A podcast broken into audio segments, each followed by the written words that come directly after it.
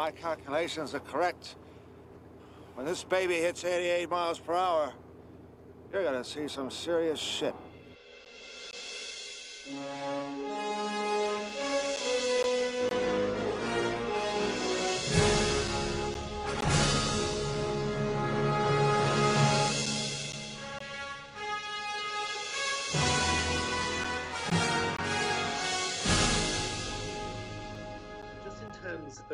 Christmas high I, I, I want to share with you some of the films I watched because I have certain films on rotation.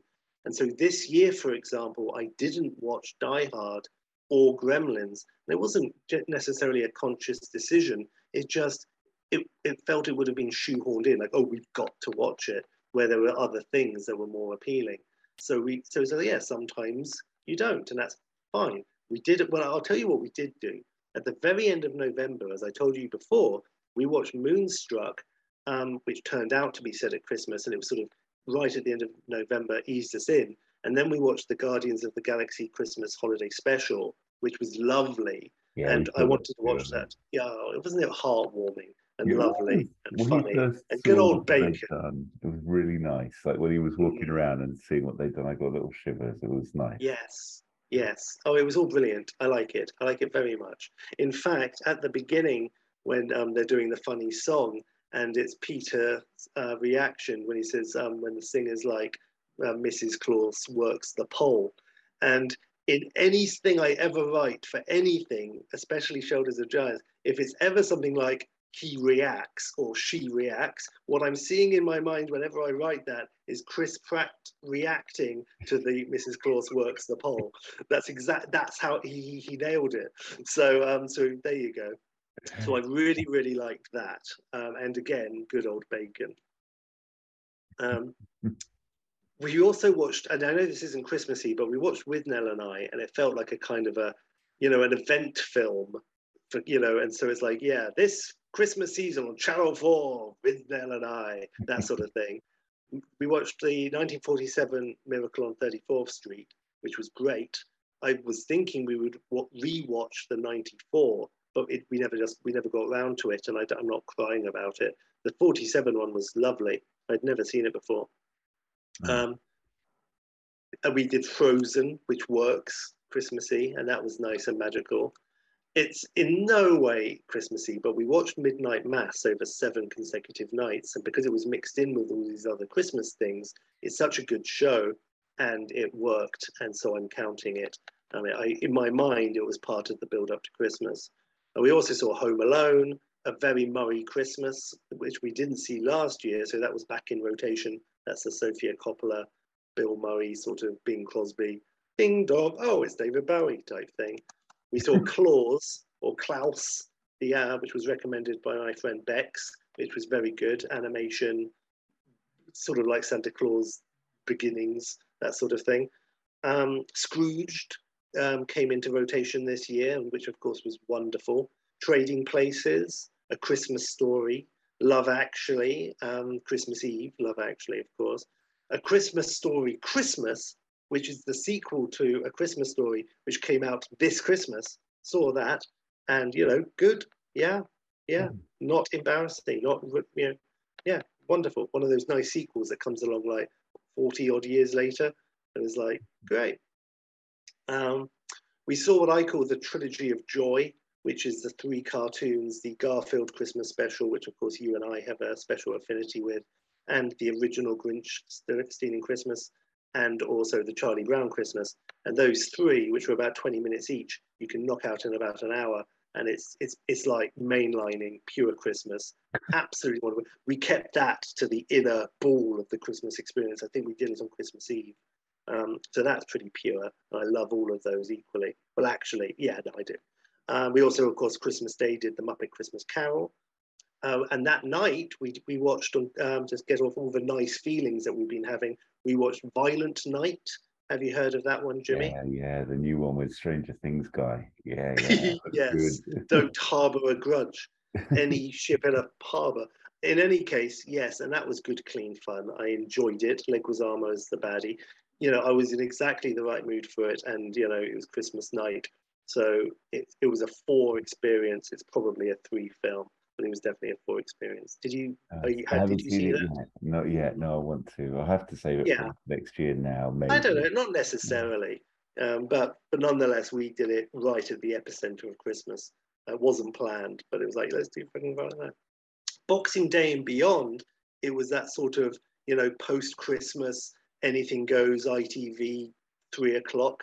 So we watched Lion Witch and the Wardrobe cartoon from the late seventies, which was one of those ones as a child I watched as much, if not more, than the original Star Wars. So that's pretty cool. Did you ever see that cartoon Yeah, version? oh yeah, absolutely. Shep. And I think Mm. it's come up on this pod a couple of times. Oh, it must have done. definitely. it's a big yeah, one for me. Yeah. Yeah.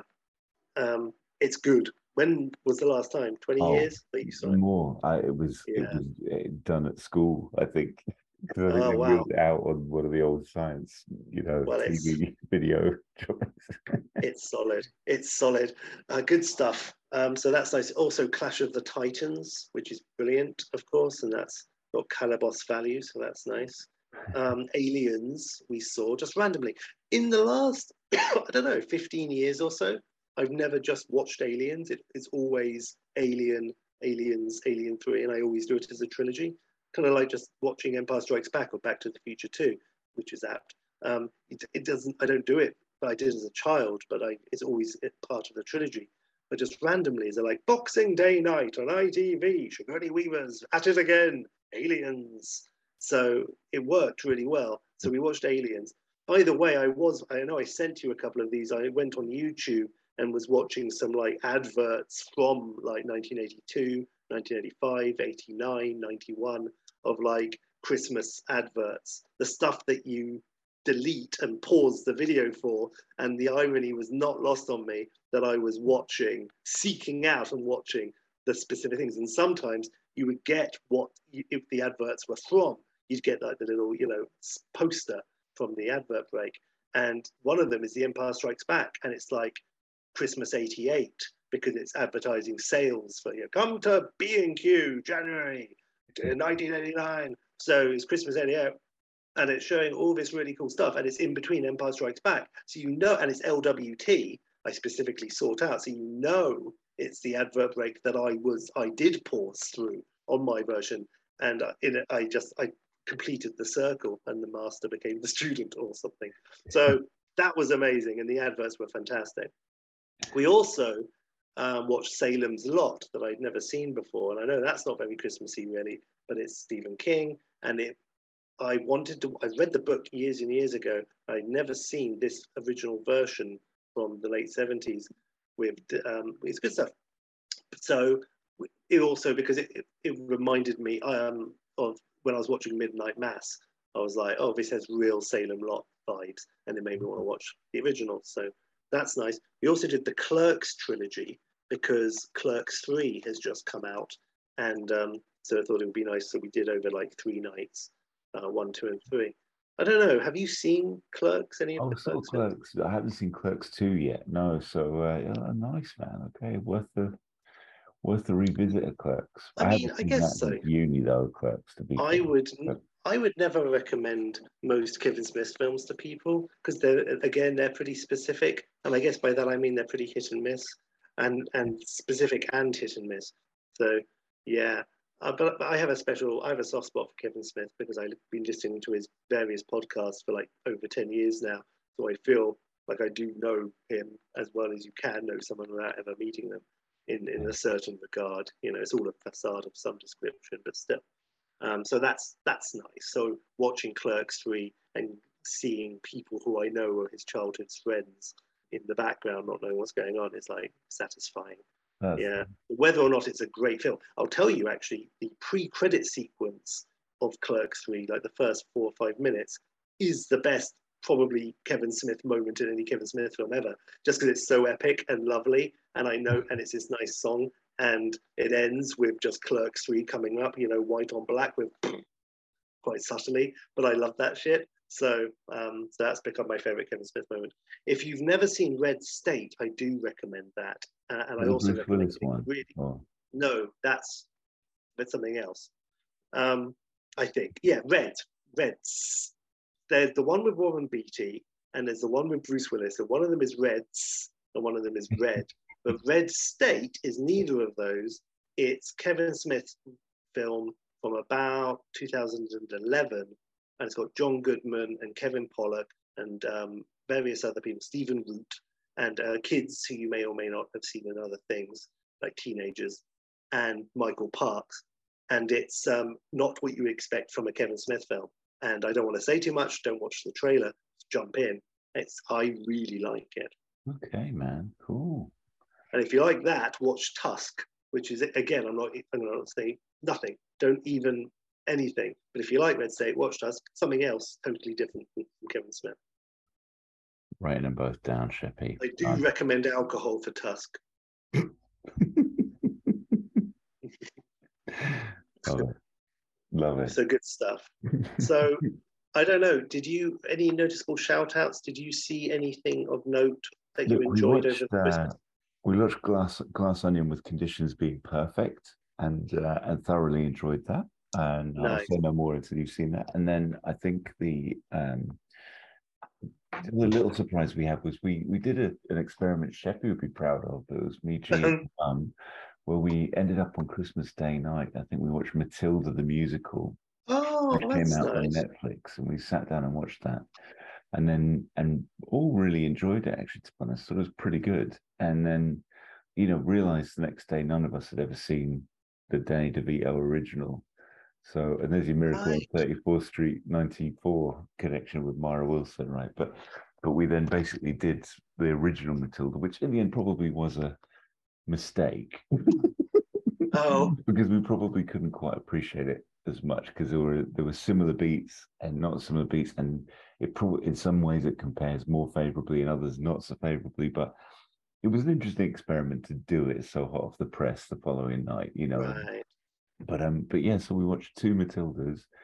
Nice. Um, both both with their merits. Uh, those those are the big hits for me, Sheppy. We um you know, when you got the in-laws over, it's a bit tricky to kind of uh, watch watch heaps of stuff. But but sure. was, yeah, no, it was pretty. That sounds lovely. Yeah, man, it was a, it was a good one. And oh, we watched It's a Wonderful Life, which she hadn't seen before, so that oh. was nice. So, um, did it go over well?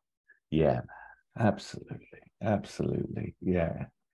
Yeah, I love that movie. It's, it's wonderful. It's, yeah, yeah. It's a cockle warmer, and no mistake. I, I have basically seen the movie this year because in most Christmas movies, someone at some point is watching It's a Wonderful Life. Yeah. Um, so I've, I've seen most of it this year. And also, actually, by total coincidence, we watched Cheers last night, and it was a Christmas episode. Um, and, oh, wow. and they're watching It's a Wonderful Life in that. So, yeah, perfect.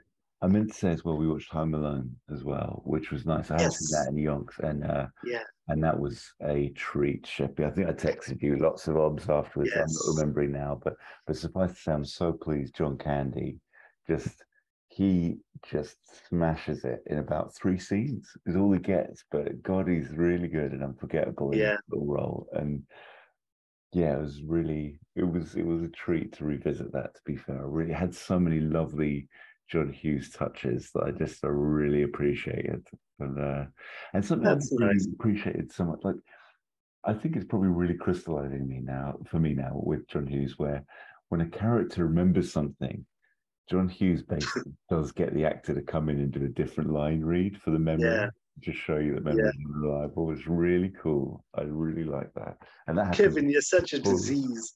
Yeah, it's so good. And it makes me think of John Candy doing funny things. Like even just like, the quote I always come back to is when Steve Martin first sees John Candy in the cab. But in his memory, John Candy does this little jump, like you know. Yeah. be really happy. Um, yeah. Yeah. yeah, no, that's great. I wonder, in the case of the John Candy jump, was that a different, you know, like a B roll that they decided not to use at the time? Or was it filmed deliberately like the Home Alone memory insults, where they're obviously doing it in a you know with a fisheye lens and shit? Amazing. Oh, amazing. Yeah, And Uncle Frank. Is it Uncle Frank? Yes, Uncle Frank. God, another character who, out of like five lines, gets so much done and so much Yeah. across. Yeah. God, it makes me want to Wonderful. see Home Alone too, just to see more Uncle Frank. I'm sure he comes back. I can't remember. yes, yes. Everyone comes back. The gang's all here. We didn't do it. Um, we again, it was one that was in the sort of the mix, but it just naturally never. And you know, there's a time limit, and you know, ultimately you can only have so much, and then it's like okay. So, but next year, baby, maybe we'll see. But that's nice. Nice. In the meantime, Jimmy, this is lovely. But how about we uh, we, we we turn the gears on this sucker? I don't know Why not, Sheppy? Why not? I'm going to take that as my prompt to say a big fat uh, welcome to the shoulders of giants. Wow, I'm Jimmy. I, I did not know where that was going. I literally that could have gone anywhere. Um, hello, I'm Sheppy. And Sheppy might, well, actually, before I, was, I should have continued with my sentence and gone off on one for you to pull me back. But um, let me just say, we're the What If podcast for uh, movie sequels and prequels and, you know, celebration of existing IP, Sheppy, where we spit off and do whatever we want to do. Well, Callie agrees with you. Certainly, yes, absolutely. The world is, is our oyster, Jimmy, and um, I'm very excited to be here. We have, I mean, we're going to include any of that self-indulgent diatribe, which let's face it, that's never stopped us before. But of the uh, of the what films I watched essay uh, addressed to class um, at the beginning of new term, then then I will say it has sort of set this uh, episode in stone a little bit in terms of date and time locking it. So with that in mind, I will say, pleasure to be here. Pleasure to see you, Jimmy, and uh, to be having a conversation about a very special film, a special to you and I, I believe, and also to a lot of people, very popular film.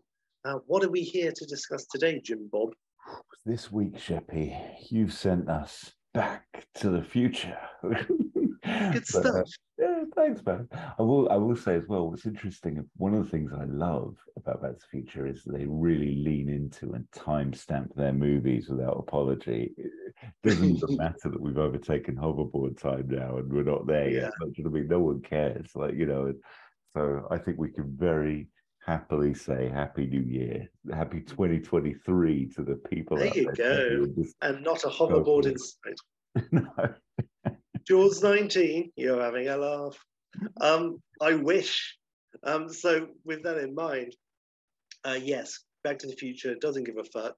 Uh, I like it. I like the fact that in 89, when Back to the Future 2 came out, to my little mind, and perhaps to yours as well, it did, you know, 2015 seemed such a, a, a gulf away, just like 2000. It's like Star Trek time. Like that might as well be the 23rd century. So it's like, all right. And then it's like, there it goes. Pow. Any difference? Well, we've got the internet. So that's that's something. No Jaws 19, no hoverboards. Uh, but that's nice. Um, no weird cafe 80s, but I wouldn't mind. It's not impossible. I would like, well, look, before we get into what I would like to have from 2015's Back to the Future too, um, we can certainly work our way through the trilogy quickly and talk about that because it is all part of it. And of course, today we are doing Back to the Future, which I said, and I think it's a biggie. At the time, Back to the Future 3 came out and everyone was well up to a 4, but Zemeckis and everyone were like, it says the end, that is it, I'm out. And it's like, fine. Um, but there was a lot of like, ooh, what would a number four be? And I believe there was a cartoon show in the uh, 90s um, very similar to the Bill and Ted's Excellent Adventures show, where it's a sequel. It is Back to the Future 4, Oh, wow, and it's wow. um, the, the family with Marty presumably having adventures. Um, but fuck that. So Yeah, I never didn't watched it. near any research. It was a bit past my time know, in just in terms of that, you know. That's Yeah, fair. I'm very interested, um, indeed. I will say, maybe it's a bit early, but it's a bit of a spoiler. My main premise that I originally came up with, which was like, this is what the film is, is basically at this point a montage in the very center of the film because all this other stuff sort of like whoop, came out of it.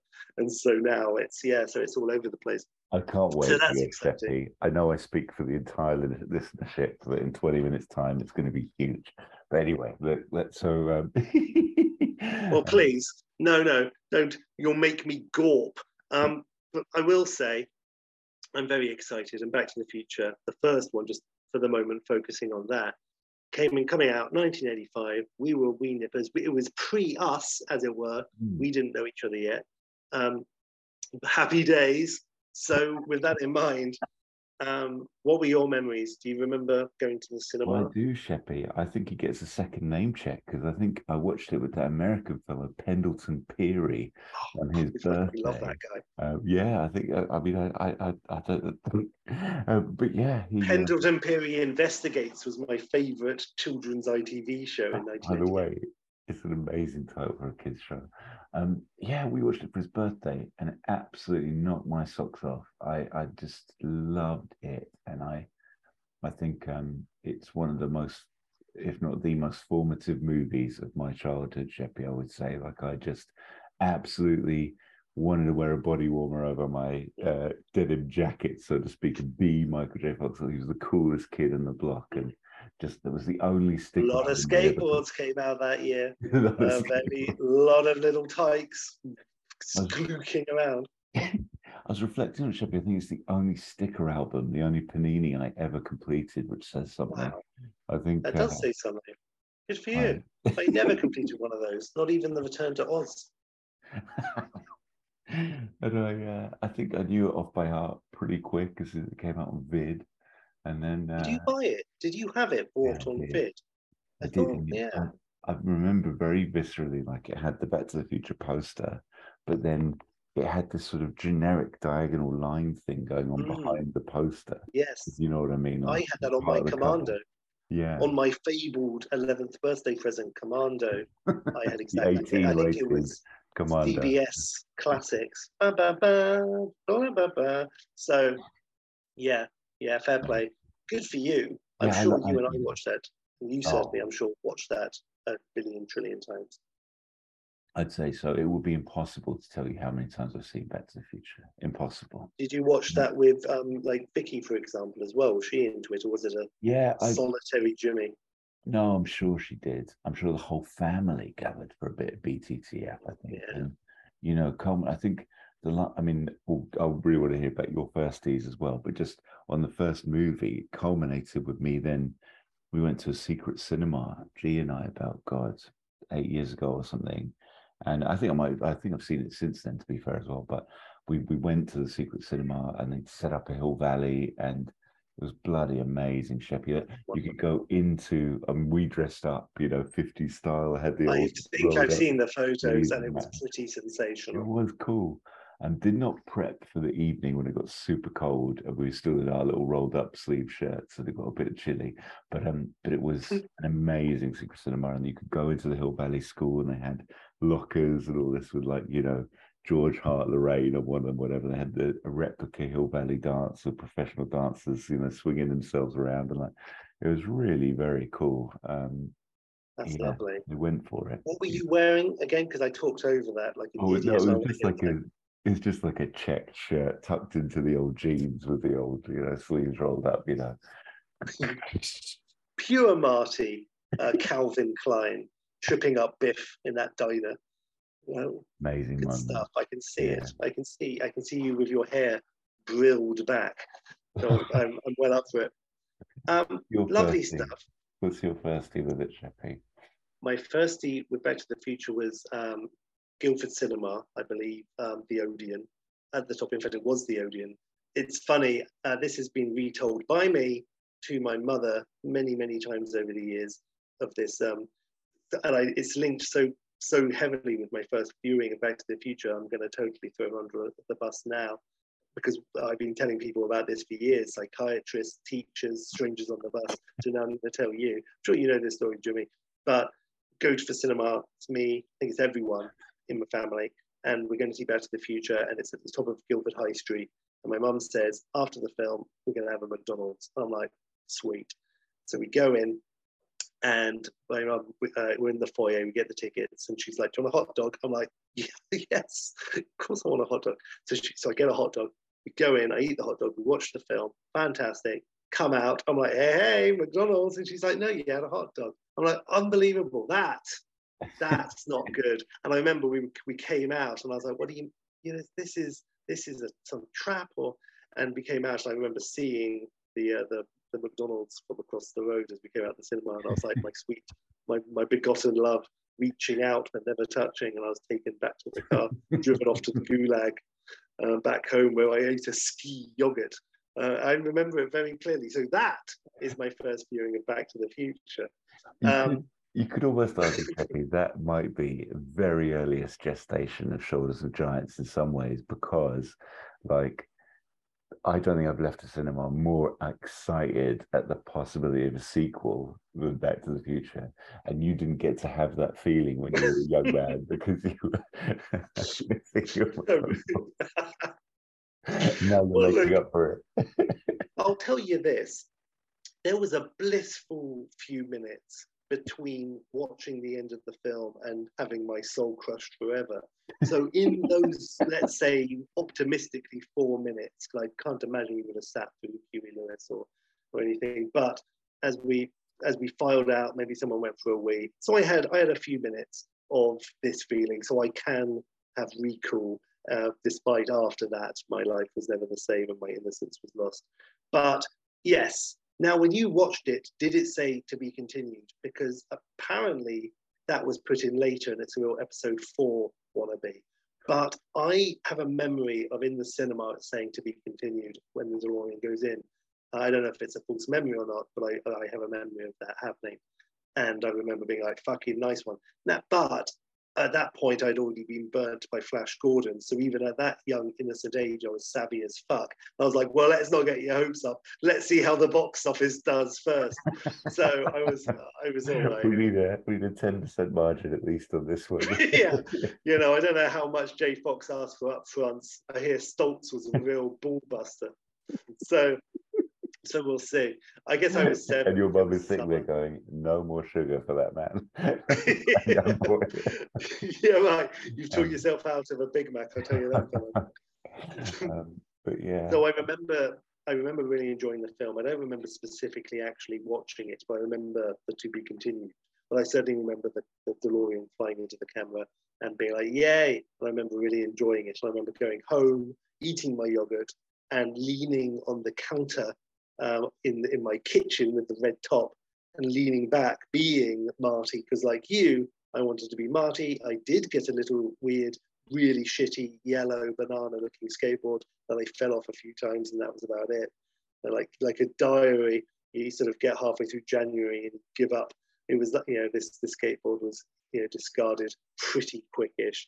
I went back to my rally, but nonetheless, um, I, I did love a bit of Jay Fox and it didn't stop me from hanging onto the back of cars. But it was it was a bumpy ride.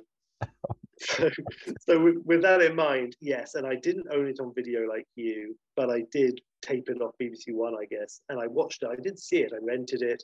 I was probably played at everyone's birthday. It was, I was sure it was shown at school. I remember on a holiday in the Lake District, it was showing, and I and I went and watched it then. So you know, so it never went away.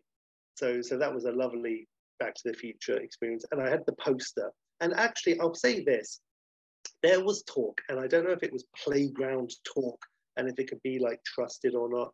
But I do remember there was talk of a sequel, and someone said it's going to be called Into the Future, and it's going to mm. be them rescuing Marty's kids in the future. And um, and I was like, wow, that's great. Do you remember anything like that yourself? The Into the Future point, I remember for sure, Sheppy. Yeah, yeah, yeah, definitely. And uh, but uh, nothing like I mean, yeah, I don't, I don't remember like it, the it's speculation wise, not not super. I just remember being super duper excited about yeah the two, and I think you and I. Saw I remember. One, did we? Yes, yes. Well, before we get to that, yeah, I remember renting Fletch Lives um, and watching that at home probably with you, and we and there was the trailer for Back to the Future 2 at the beginning, and I think it was I don't know that's the only time I remember seeing the, the trailer, but maybe we saw it in the cinema as well. But it's all black, and you hear Marty saying "Doc, are we back? And then the, the plane flies over and everyone jumps and we're back. And then we're back comes up on the screen in the Back to the Future shiny chromy writing with um, with the black and the Huey Lewis kicks in and stuff, or, or the Back to the Future music kicks in, um, dun, dun, dun, dun, or something kicks in, and then uh, or bam, bam, dun, dun, makes more sense. And then it was the trailer, and it's just like, look what happened to your son, and all of that. Um, so it's like, Mom, Mom, is that so you? amazing. So I remember that, and I remember being like punching the air and gibbering about on the floor and being quite happy about it. I mean, I love that is stunning. I meant to say, I, I should just say quickly, for Back to the Future for me, Shep, it's one of those films that still remains a five star, right? I mean, it's just an absolute banger. What a movie. Yeah. And we talked about perfect mu- movies a few times on this pod, haven't we? I mean, for me, I think it's perfect. I I accept it's not perfect. So for me, it's perfect. And one of the things I really love about it is it just has a slightly harder edge to it than the other two movies as well, Yeah, particularly in the 80s bits, which I pull on on my pitch, by the way, but we've got Nice. but, um, but yeah, so um, nice. yeah. But Um, I've I agree with you. Everything is a bit more polished.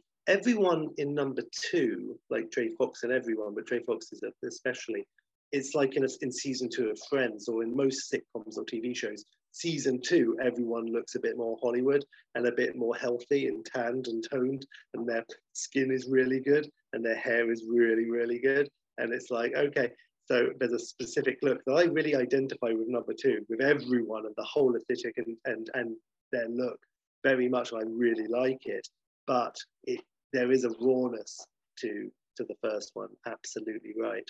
There isn't a, a sort of a, a comfortable gloss, which there is in the second. one. And everyone Yeah. is just out of the park amazing, aren't they? In the Yeah. first one, in their characters and stuff. I love it.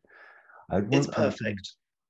one thing I really wanted to say to Shep, as well was like on that first one, like just the line readings from everyone are just so lovely. The decisions they make all just seem to be just really amazing. Like, and I just wrote down here because I wanted to remember to say it was just there's just hidden pathos where most people wouldn't find it.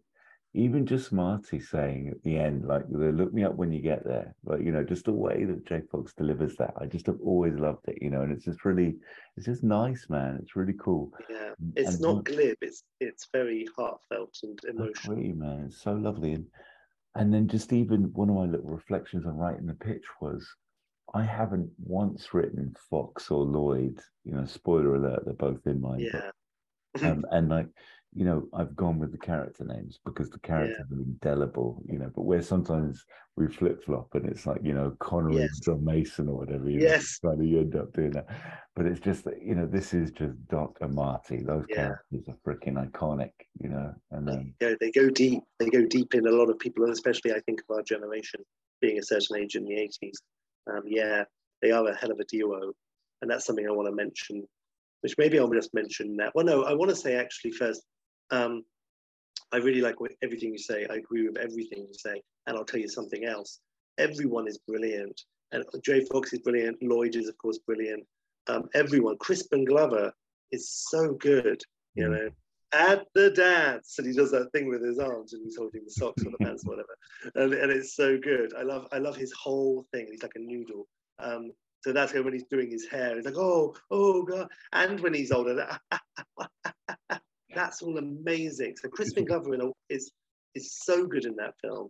And i also want to shout out to mark mcclure who's jimmy olsen because you know he's not very good in anything but bless him there he is. So that's nice. Um, and I also, Lea Thompson, brilliant, brilliant, excellent. When I was a kid, I remember not really seeing the old age makeup and just accepting that they look old here and young there. And, you know, not being like, wow, how's that possible? Or nice makeup or whatever. Just being, you know, I like that. It was all one reality. So that's that's tasty. And of course, Thomas F. Wilson as Biff. He's um he's such a good villain and he's so well played. Um, and it's it's really it's a it's an absolutely and he's he's almost he's too good because I think it probably hurt his career. He's just always going to be Biff, yeah. um, but he was he's uh, absolutely. People always leave him off like best villain lists, including me. I always forget, but he's he's up there. He's a fantastic villain. Yeah, he really is Sheppy. And, and and across the trilogy like that too, right? But yeah, totally. Particularly one, the nuances of his bit yes. brilliant, really brilliant. Yeah, and he was bullied in real life, and he was very skinny when he was he was young, mm. and so he was bullied a lot. And so when he was paired up in auditions, he was paired up with Glover because they had good chemistry, and he really, you know, it was, it was very hard and emotional and cathartic for him to. But it was very easy for him to see and become Biff, because up until a certain age he was, he was a weedy, and then he suddenly shot up, and then he was left alone. But you know, you never forget. So it's like good for him. He's he, apparently he's a very nice person. Oh, nice man.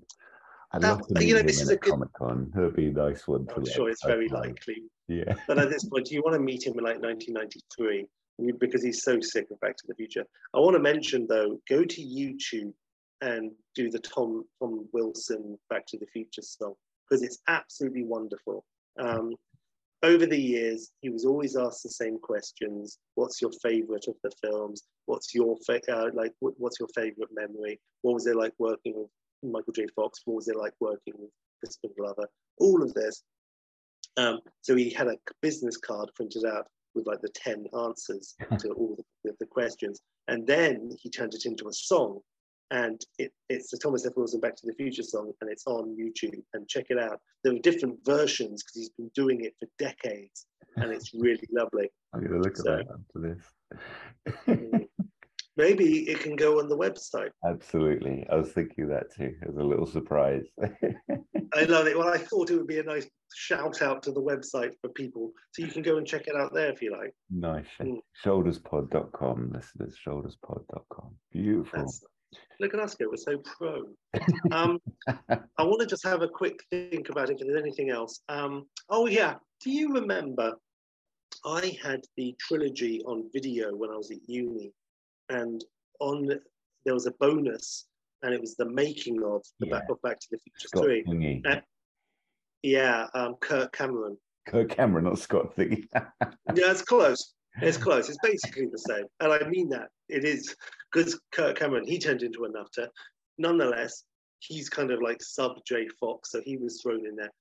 I showed this to everyone. I was obsessed with this making of it. was specifically making of Back to the Future 3, but also with elements of the other two. And Kirk Cameron, it was on the Back to the Future set, uh, 3 set, so it was old, old Hill Valley Western time and he's there. The DeLorean's there. He's dressed a bit like Marty. He's got the hoverboard. There were all these terrible sort of extras, but they're all talking and terrible, like as if you went to a Wild West show in like a sub sub sub Disney sort of. Ah, oh, they used to Rusty type place. Is they're like, hey, mister, what's this funny metal horse? Oh, gee, that's a car, sir. It's so bad. I, I haven't seen it for years. I don't, but I'm sure that's on fucking YouTube as well. Don't put that on the site. It's toxic. But if anyone's up for it, I'm sure you can find it. Um, awful. Tom Wilson, who I was just singing his praises, he's such a glint. He comes across and he's like, oh, he's trying so desperately to show the world through this making of that he's he's dressed as Mad Dog, and they're on the set again. But he's being, and also there's him as himself, like talking, I don't know, a year later or whatever. And he's and it's he's trying so hard to be likable and it's really embarrassing. He's like, hey, what's going on over here? Was this some kind of horse? Hey! Really, really awkward. Oh. So that was awful. Just terrible. Um, but it's nice and Zemeckis pops up. Well, not it's like a talking head. It's him in his garden or something talking. But he's saying, oh, yeah, you know, we made this film. And Bob Gale pops up and he's cool and he tells the story about being in his attic and finding his old dad's yearbook, and it says something like "class clown." He said, "I didn't know my dad was class clown. What would it be like if I went back in time and met him and we were the same age?" And then that's how it all started. So that's all very nice. By the way, Strickland is amazing as well. Just to throw that out. Yeah. But that, so so that's something else I wanted to mention. Do you remember? You, you, you remember the making of? I do, Sheppy. I don't remember how bad it was, and I don't remember mm. the host's name, obviously. but, See, it was Scott Thingy. but yeah, I, I, I do. I know you're saying that about Thomas Wilson being a bit cringy. It's making mm. I, I have a vague memory of that. Yeah, yeah, it's pretty pretty hard. I, oh my god, I, I was yeah, I watched that so many times. It was my line which was the wardrobe of my early twenties. So, so with that in mind, um, uh, oh, back to Back to the Future for a second. I also had the soundtrack, or the family had the soundtrack on, on tape. So, um, so that that was a big one. So I listened, and it's a fantastic soundtrack, and we listened to that.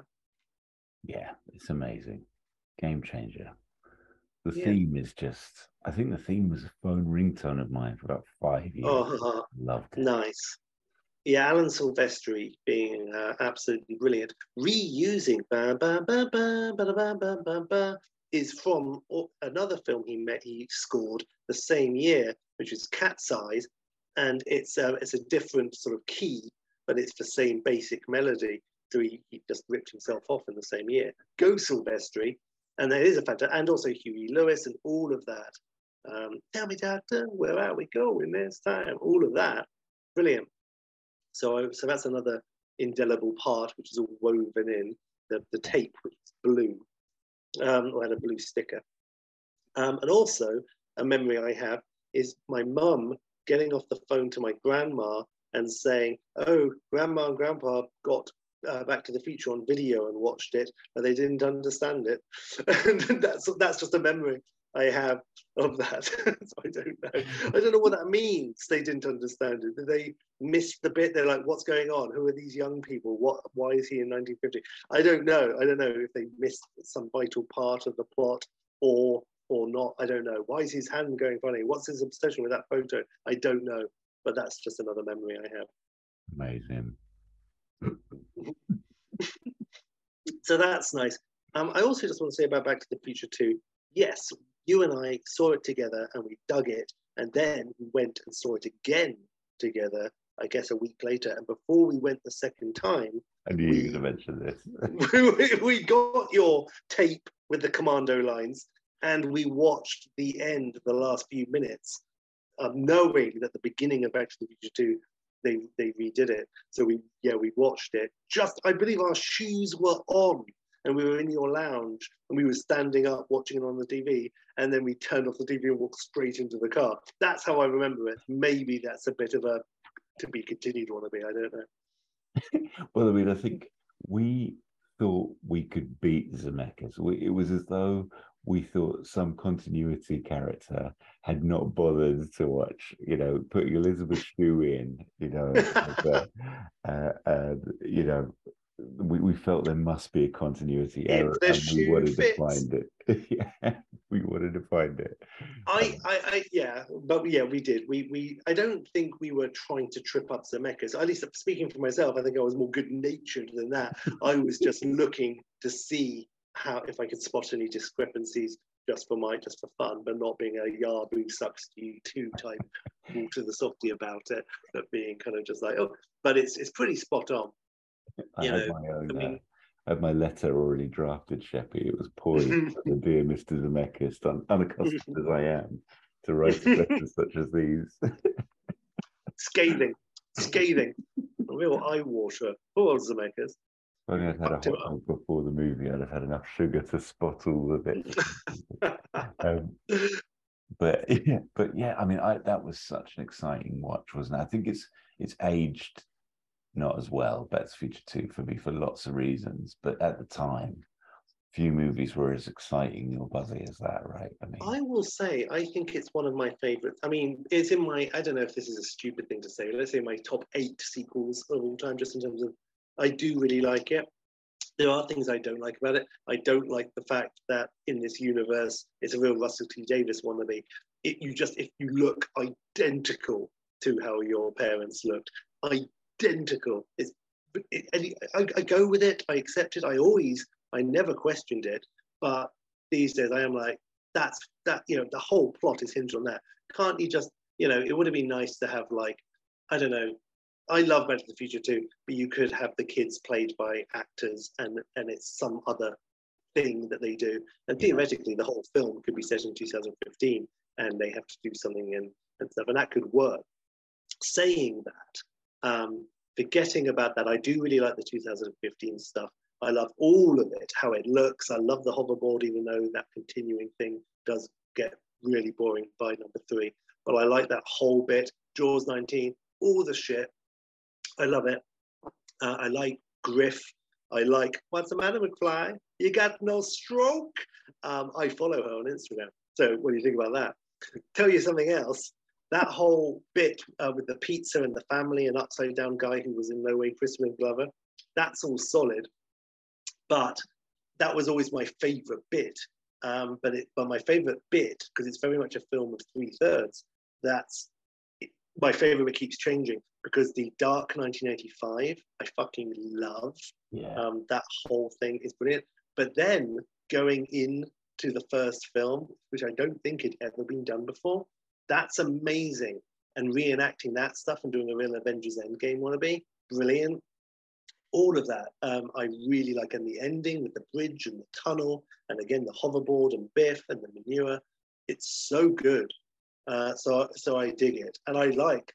There's only one man who can help me, and then it goes down, and cuts to the lightning, and it's the end of the first film again. And then it's the same shot, and it's the microsecond after it cuts in the first film to him arriving in 1995. Without cutting, Marty runs around the corner and goes, Doc, Doc, you're like, oh, I sent you into the future. All of that. I'm back, I'm back, but and he goes, Great Scott, and he faints and it pulls back, and you know it's the end and it's like to be concluded. I love that ending, and it gives me a massive spine shiver even just thinking about it now. So it's great. So I say Back to the Future 2, for all its little flaws and things, for me personally, it is one of my very favorite sequels, actually. Well, yeah, you know, yeah, why not? And it is also, I think, one of the best sequels because it does something very original. Um, Yeah, that's a Yeah. very, very fair, helpful for me, Sheppy, to reappreciate it. Um, yes, I like that. I like that very much.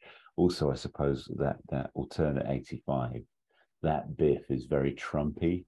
And, uh, Mhm. and it's also helped to age even more as a document, if you know what I mean. So it's quite Yeah. interesting, right? And I think, um, yeah, yeah, wicked, wicked. I remember getting such a thrill out of the, you know, him knocking himself out with the door and stuff. You know what I mean? Yes. 1955 part two, you know, version two. So Yeah. yeah, brilliant. Just really happy, really happy. It's wonderful, wonderful stuff. Um, no, so I, yeah, I like all of that and the dropping the bag on Billy Zane's head and and all. Um, yes, I don't. I'm not too keen on the home life, and I, I I'm not, well, this bleeds into number three. I'm not too keen on him being this failed, washed-up businessman, and and the whole chicken thing kind of get, they hinge too much on the, the, the crash with the truck Yeah, yeah. um.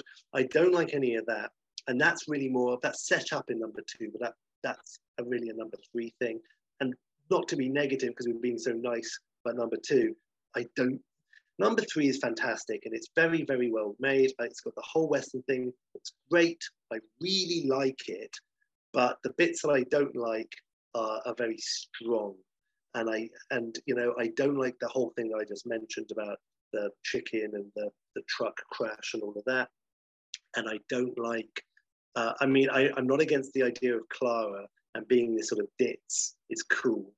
But I don't, I guess I just don't like Mary Steenburgen in it. And I, guess I don't like how she's written. And I don't like the performance. And I don't like the way the relationship happens story wise. I'm not invested. And all that time with the doc smelling flowers, I'd much rather see him getting up to other stuff.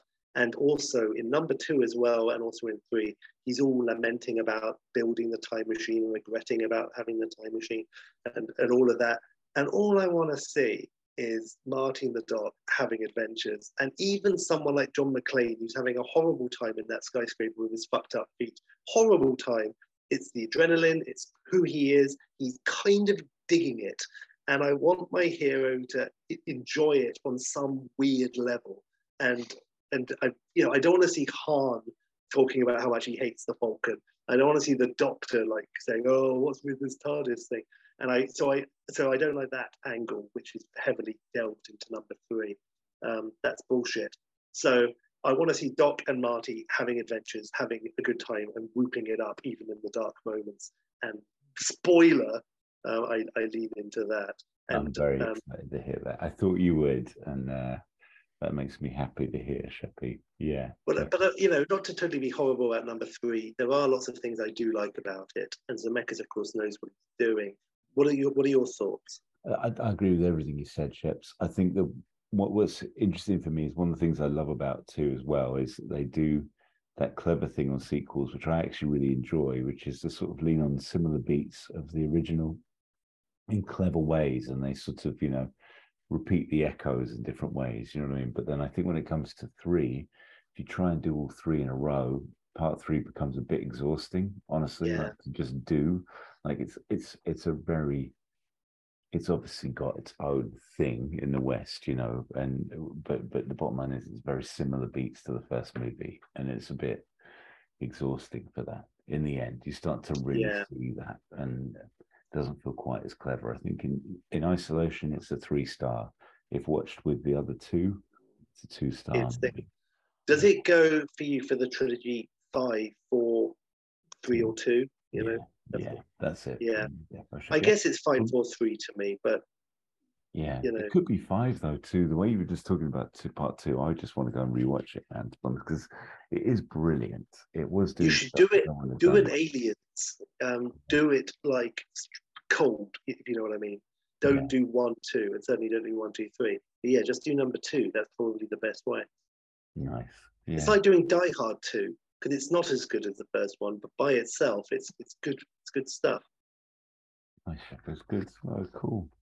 I can't Um, bloody wait for the pitch. I've got to say one more thing before I forget about number three. Just um, you know, the end when the kids arrive in the train and the doc is saying this nice speech, and you know, there's that shot, I guess, of the younger kid pointing at his dick, um, and it's like I remember going, I guess, to meet you in Angel and being in like the big HMV, and they were showing the that clip on like a 10 second loop. I guess some cheeky employee who had watched lots of Kevin Smith films had put it on and put it on a loop of that. Maybe it was 30 second loop and then of the kid pointing at his dick. I guess he needs to go to the loo and he's looking at his mum or whoever Yeah. is just off camera saying, but he's say, he's not aware that they're in the middle of a fucking take this fucking kid. He's not a baby. He's like six or something. Grow up. So anyway, there you go. And they kept it in. So that's something else They we can. kept Uh, it in. There's your tell people that- continuity character. There's your eagle eye who does such a brilliant job of recreating 1980, 1955 and all this, you know. But anyway, yes, that is um Should have lent unfortunate for sure. I hope you've made But it a big plot point for your part. I know, I'm really regretting it. I, I, I'm totally that the pissing pants scene, what a wasted opportunity. Um, I'm gutted, absolutely gutted. Um, but I like everything. I'm just going to think if there's anything else um, that I, I've just written, mentioned the kid pointing at his dick. So that's all right, we've done that. Um, yeah, no, no, I'm, I'm all right, I guess. Um, I suppose we should probably get to it. I'm, I'm sure, as always, I will wake up at three o'clock in the morning, sit bolt upright, and be like, I should have mentioned that bit. I hope you say Great Scott first before you remember. Nice. That's nice. Okay, Jimmy. So if you're happy, I'm very Um, happy. Let's do we it. We can jump in. As always, well, what, what often happens with me is I come up with a basic idea and then to sort of get into it, I write the first five minutes of film, more or less, the first opening bit in quite a bit of detail. So I'm going to try and get through that quite quickly. I thought about just like cutting those bits out, but I'm like, ah, I fucking wrote it. I'll just, I'll read it as fast as I can. And also the end, for ages, the end was just like, it's Zemeckis and fast and cool or something like that, clever and fast and cool or something. And then that was just it. So it was like one line, maybe six words. And then I actually had to write it. And then so that sort of ballooned out as well. So again, my main concept is that actually quite a very minor part of this film. So that's nice. Nice. Back to the Future Part 4, 1995. Now, I'm, I'm going to tell you this, Jimmy. It was right up until even yesterday, it was 1993. But then I want to use a song, and the song came out in 95. So this film is 95. um, it's directed by Robert Zemeckis. It's starring Michael J. Fox, Christopher Lloyd, with Claudia Wells. You know who that is? Hmm. Uh, can you remind me? That's Jennifer. Oh, That's, nice, uh, nice. Okay. The other shoe Of course. dropped. Yeah, of course. Um, Yeah. Mark McClure. Now, I'll just a spoiler. Um, most of these are basically cameos, so I bring back people, but it, they're, they're basically cameos. So Mark McClure, Dave, Tom F. Wilson, James Tolkan, um, who is yes, uh, Wendy Jo Sperber, who's the sister, uh, just to bring her back, and Matthew Broderick. Um, so there you go. Um, plus, no, no, I'm not going to say, but that's all right.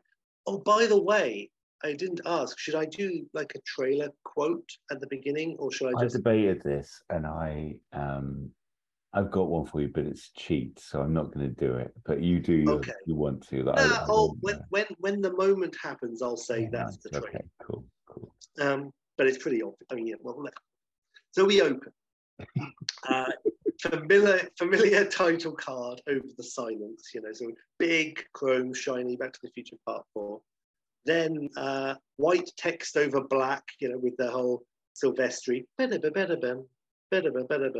Um, and it comes one word and then a beat and then the next, a beat and then the next. So it's Thursday, June 11th, 1988, 8.09 a.m and then it, we open on a quiet suburban neighborhood in California, not Hill Valley, uh, but it might as well be.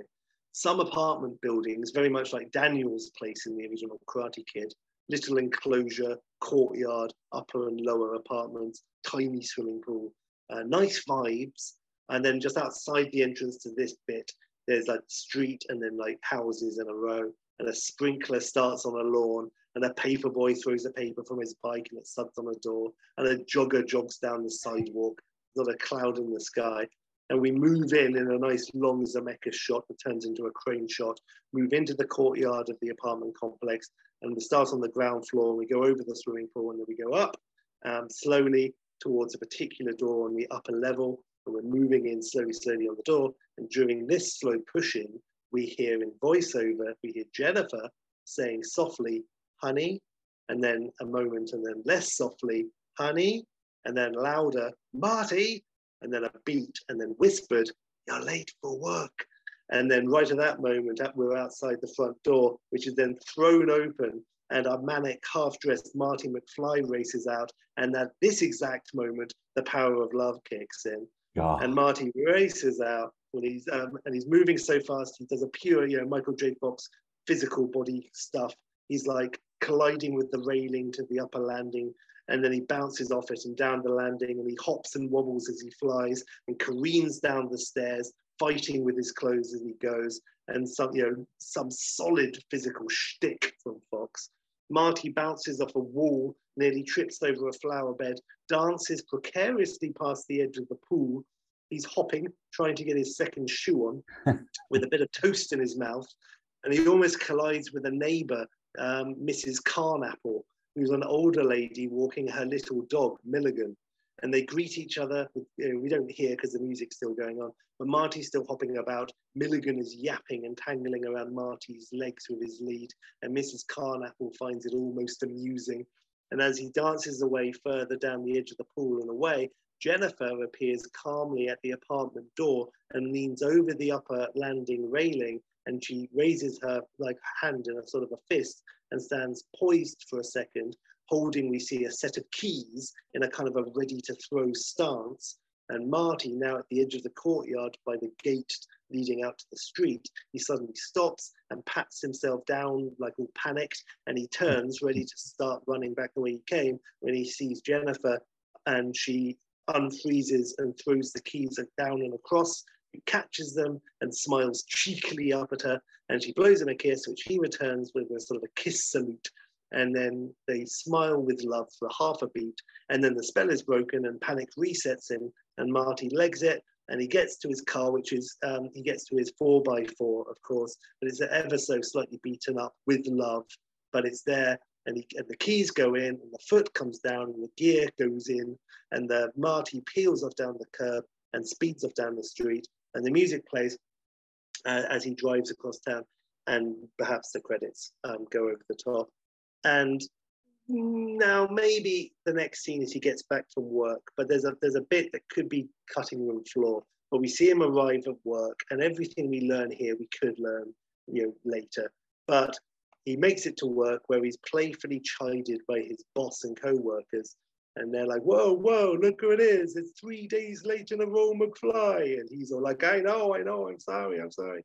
Um, and then we find out that he's working actually at a um, like a race car track. He's like working in the pit as like a kind of mechanic, and he's doing all this. And the, the pit boss is sort of taking him under his wing. And I was thinking about Marty, like where I wanted to put him, and I thought like a kind of a cool, nice job, something specific and a bit you know exciting. And I don't know, it just it's random, but I thought he's working in a pit boss uh, as a sort of a pit boss assistant.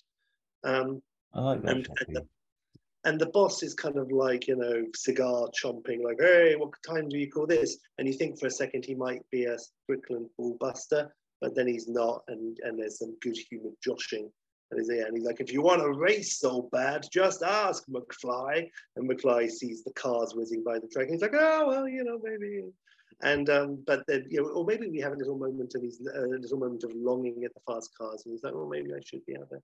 Um, so we have some flawless catch up, um, it's three years since Marty and Jennifer last saw Doc and his family flying off in their time train. So even though this film was made in 1995, it's set in 88.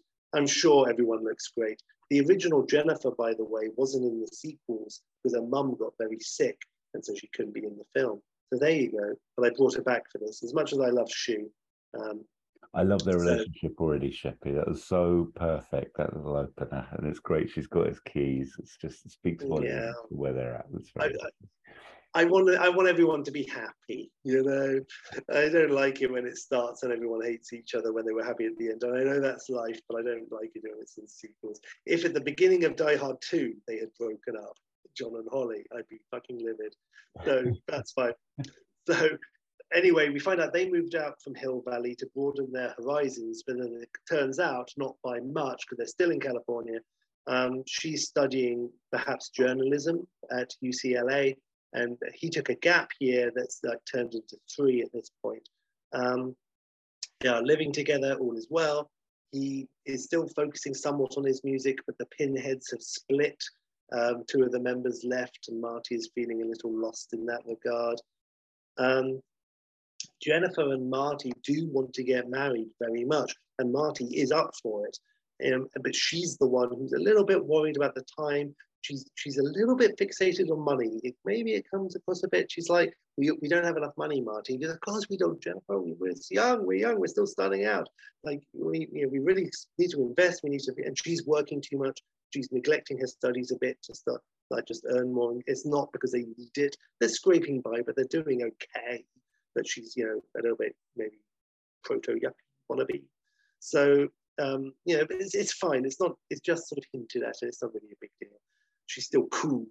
Um, and, and plus, she mentions that he's never actually asked her to marry him. And he sort of gets uncomfortable and hot under the collar. And pure J Fox like, would it make a difference? and Jen's like, I don't know. You know, it just might. And they're interrupted. And he is, however, working a job that he really likes, and he's around these fast cars and stuff. Um, now, during all of this, when we're finding this out, either at the racetrack or when he's back home with Jennifer, but we find out that there are little differences that he's noticing around town. For example, if he's at the racetrack and they're, they're whizzing the cars around and he says, Where's the Pepsi dispenser machine? And it's just a sort of no name generic cola brand machine instead in the vending machine there. And they're like, oh, look at Mr. High and Mighty. This isn't good enough for you no more. And he's like, no more, what? And it's so, and then he sees like he's driving home and the, the street names are different. He's like, oh, and he gets back. Um, and so he's just little, little sort of things like there's a new stop sign uh, and stuff like that. Um, so he's he's noticing these little differences about town or whatever, or maybe we find out, out about it when he gets home. In any case, he gets home, and when he gets back from work, he meets Mrs. Carnapple, but her dog is a different breed. And he's like, "Whoa, what happened to Milligan?" And Mrs. Carnapple says to him, "Why, I haven't seen him since we divorced in '79." And Marty sort of gives her a look, but he's sort of hurrying past her, and he's pure J Fox, like, "What?"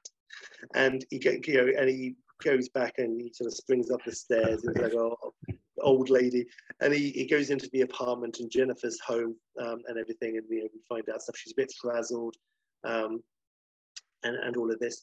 And Jennifer, you know, he asks her if he's if she's noticed anything a bit different know, today, and she goes, "No, well, I've been so busy, Muddy. Who could notice?" But you know, there are probably little difference differences happening all every day, but people don't usually notice these things.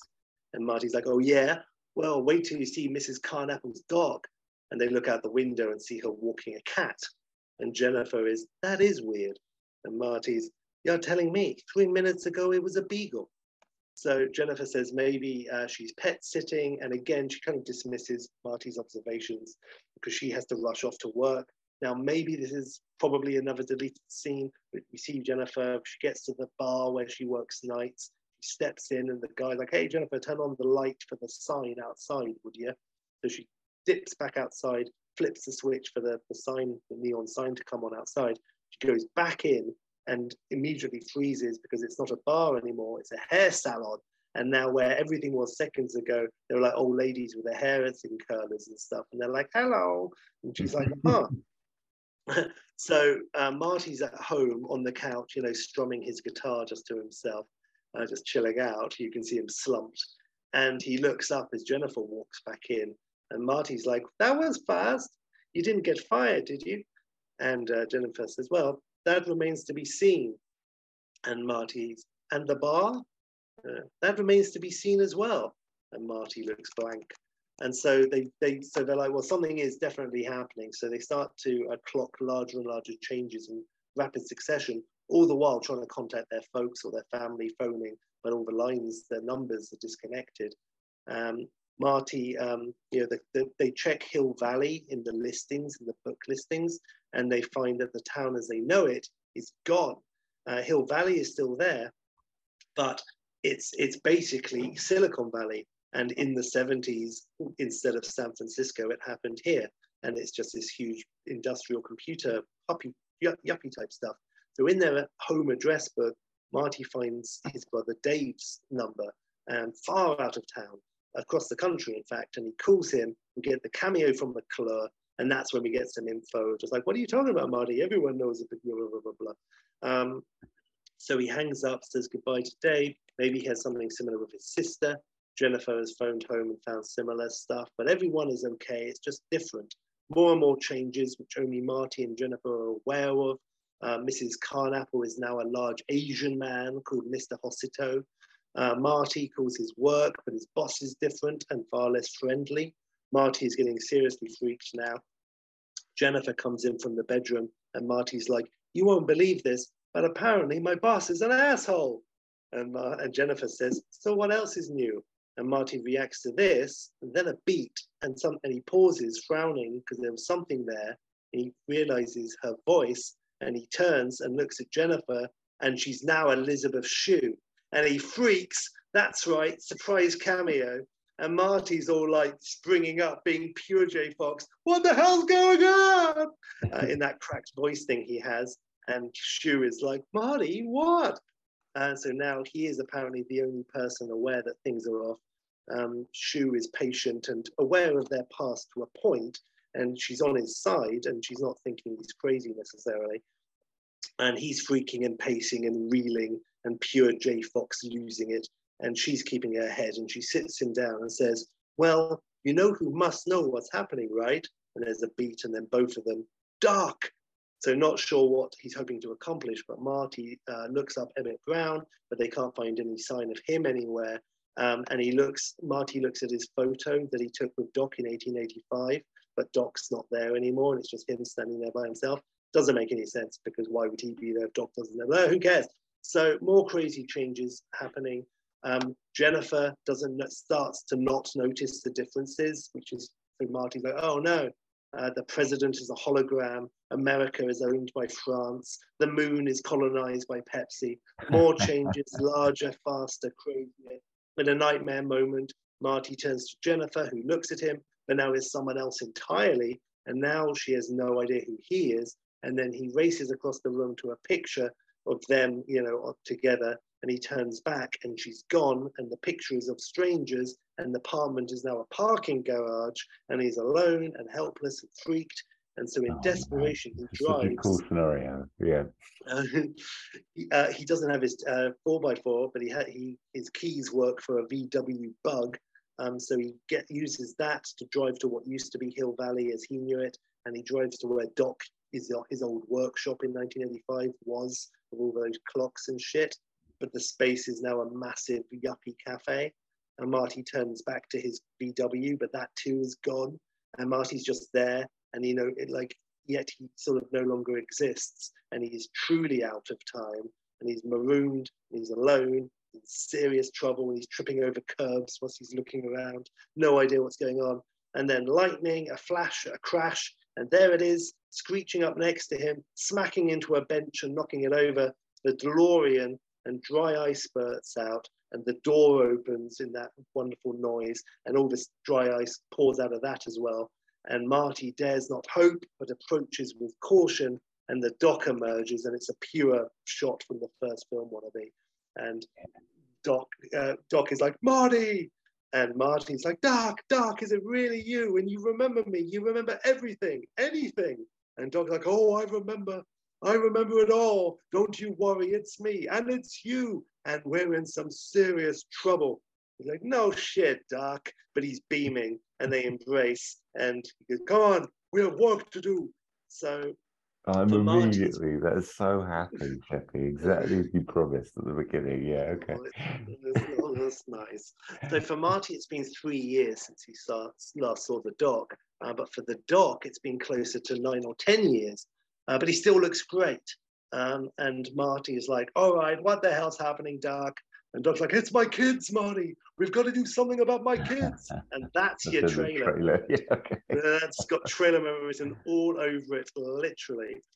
Um, and we learn. So um, Jules and Vern, um, they're now 16 and 14. So it's about 10 years later. I'm guessing, I'm thinking they're like six and four at the end of Back to the Future 3. So with that in mind, whatever, now they're 16 and 14, and they've stolen the time train. Um, so Jules is now the oldest, of course, and he's almost the same age as Marty was. Uh, so there's that angle as well. They are rebelling. Jules, especially, we learn after a massive falling out with his dad, is a live wire. He has been, uh, this has been a long time coming. Now Jules has stolen the train with Vern in tow. Maybe he snuck on board and Doc is like, one hell of a time to take a joyride.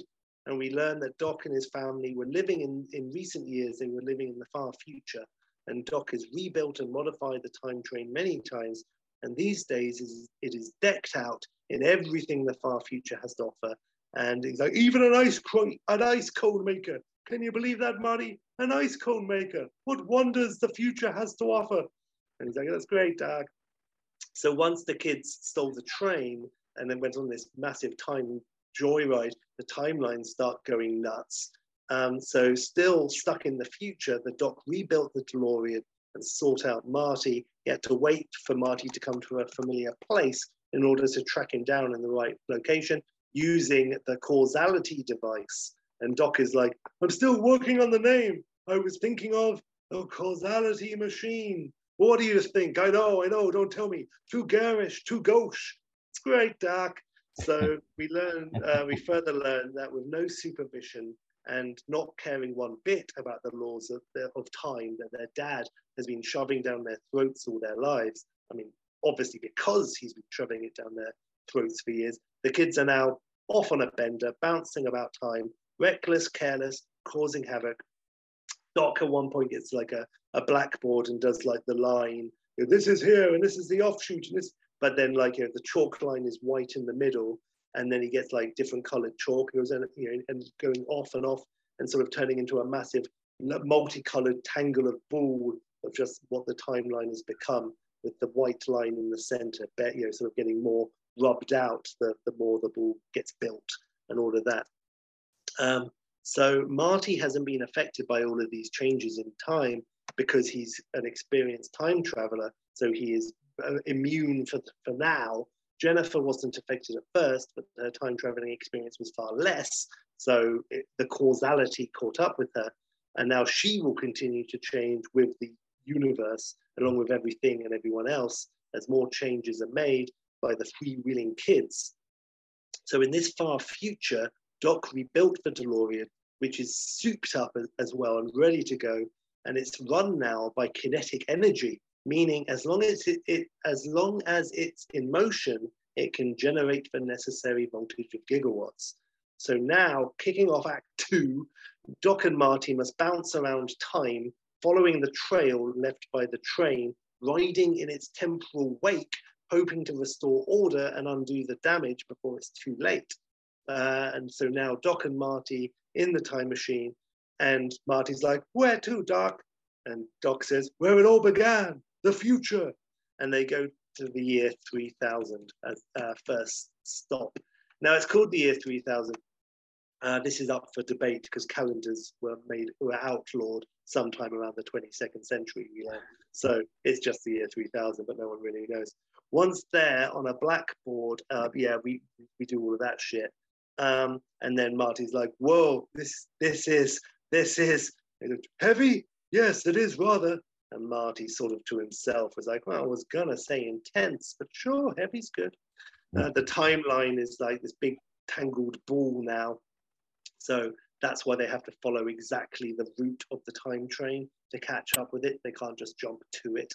Um, but for Marty, time is running out, as despite his time traveling past to the past and the future, uh, and one alternative timeline, the changes will eventually catch up with him too, just as with Jennifer. And even after that, eventually, even Doc is not immune, and eventually he too will get absorbed into a tangled mess and lose his self. Uh, so the race against the clock is for Marty, and it's akin to the fading photo in part one. You know, um, he's going to basically not be himself. And in fact, as they near closer to zero hour, Marty starts to physically change. Like, first of all, his clothes start to be a bit different. And then, like, you know, he has a gold tooth or something. And it's akin to the checking of the photo. There's these little, little differences. Um, and Doc notices he has a different badge on his jacket, but then like he puts on his sunglasses, but they're different. And then more changes, and toward the end, you know, his, even his skin pixels are slightly, you know, his pigments a little bit different. At one point, he's like got really dark skin, nothing inappropriate. At one point, he's blonde, um, and even more so. At one point, he starts speaking Spanish, shown with subs. And he's like, whoa, it's Spanish with subs. Whoa, Doc, I'm totally speaking like, what is this, Italian? And it's a massive bedazzled wannabe. Doc struggles to remember any Spanish he may know, and they may have a scene or two struggling to communicate while dealing with the issue currently at hand. Uh, but, you know, for, at the moment, he's in flux you know, they went to Eric Stoltz to see if he wants to cameo in a scene where he turns into Eric Stoltz, but Eric Stoltz said no, so they didn't do it. But it's one of those things that people talk about.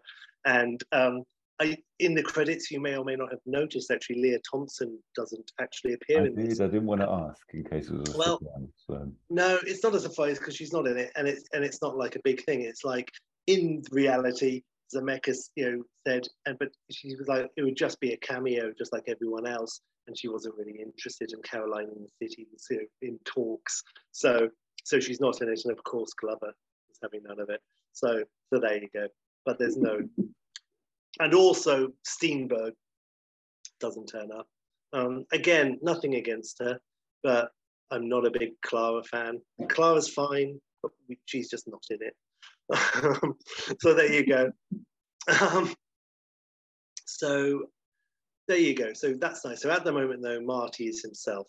And, and to be honest, I don't ever mention this again in the script or whatever in my notes. So it happens, but, but that's the last time I mention it. Um, for now, their first stop is the year 3000.